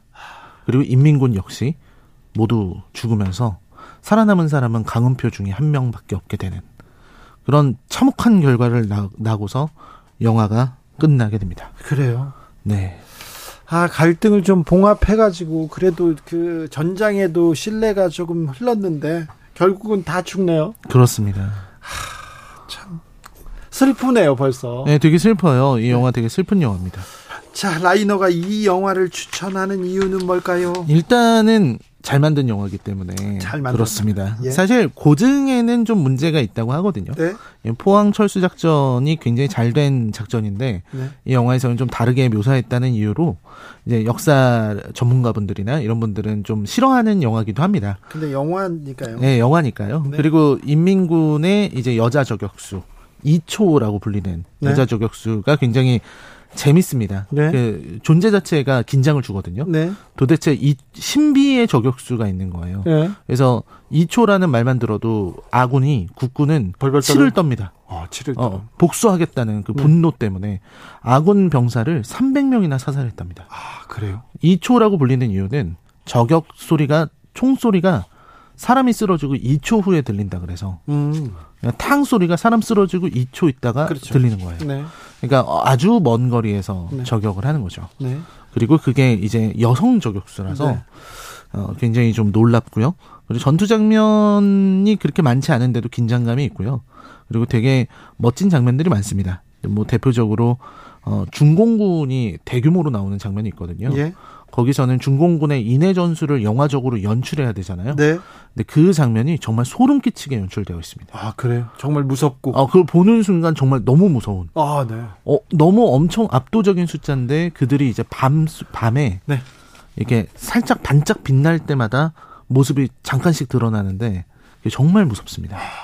이런 연출들이 정말 좋았고요. 예. 그리고 어, 사실은 아무도 싸우고 싶지 않았다. 그토록 아, 집에 가고 싶죠. 그렇죠. 다들 집에 가고 싶었고 인민군들 역시도 악마들이 아니라 그냥 고향으로 가서 가족들을 만나고 싶었던 그런 사람들이었다는 걸 잘 표현했습니다. 예. 1차 세계대전에 그 크리스마스 휴전이라는 게 있었다고 해요. 네, 독일군하고 영국군 사이에 프랑스에서 음. 있었던 일인가요? 프랑스에서 있었는데 크리스마스 때 아, 한쪽 진영에서 크리스마스 캐럴을 부르니까 같이 캐럴을 음. 부르고 휴전했던 그런 일이 있죠. 네, 그리고 잠시 와서 선물을 주고받고. 음.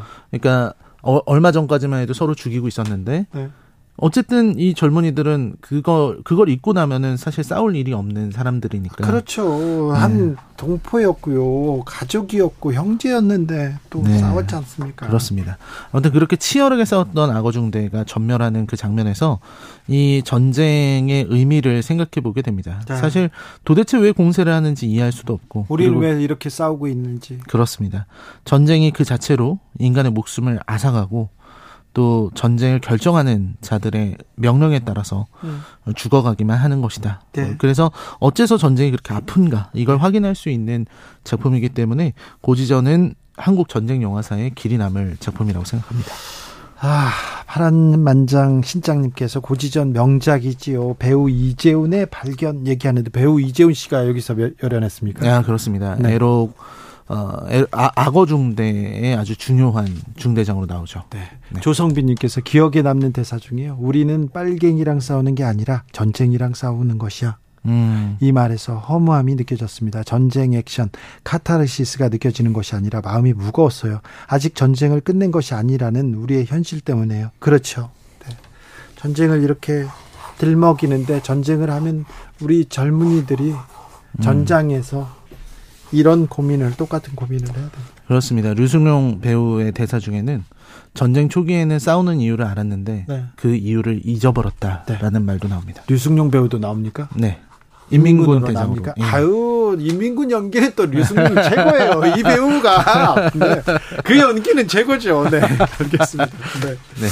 아, 그린데이의 21 Guns 들으면서 아, 시사의 고지전 여기서 마무리합니다. 라이너 감사했습니다. 네, 감사합니다.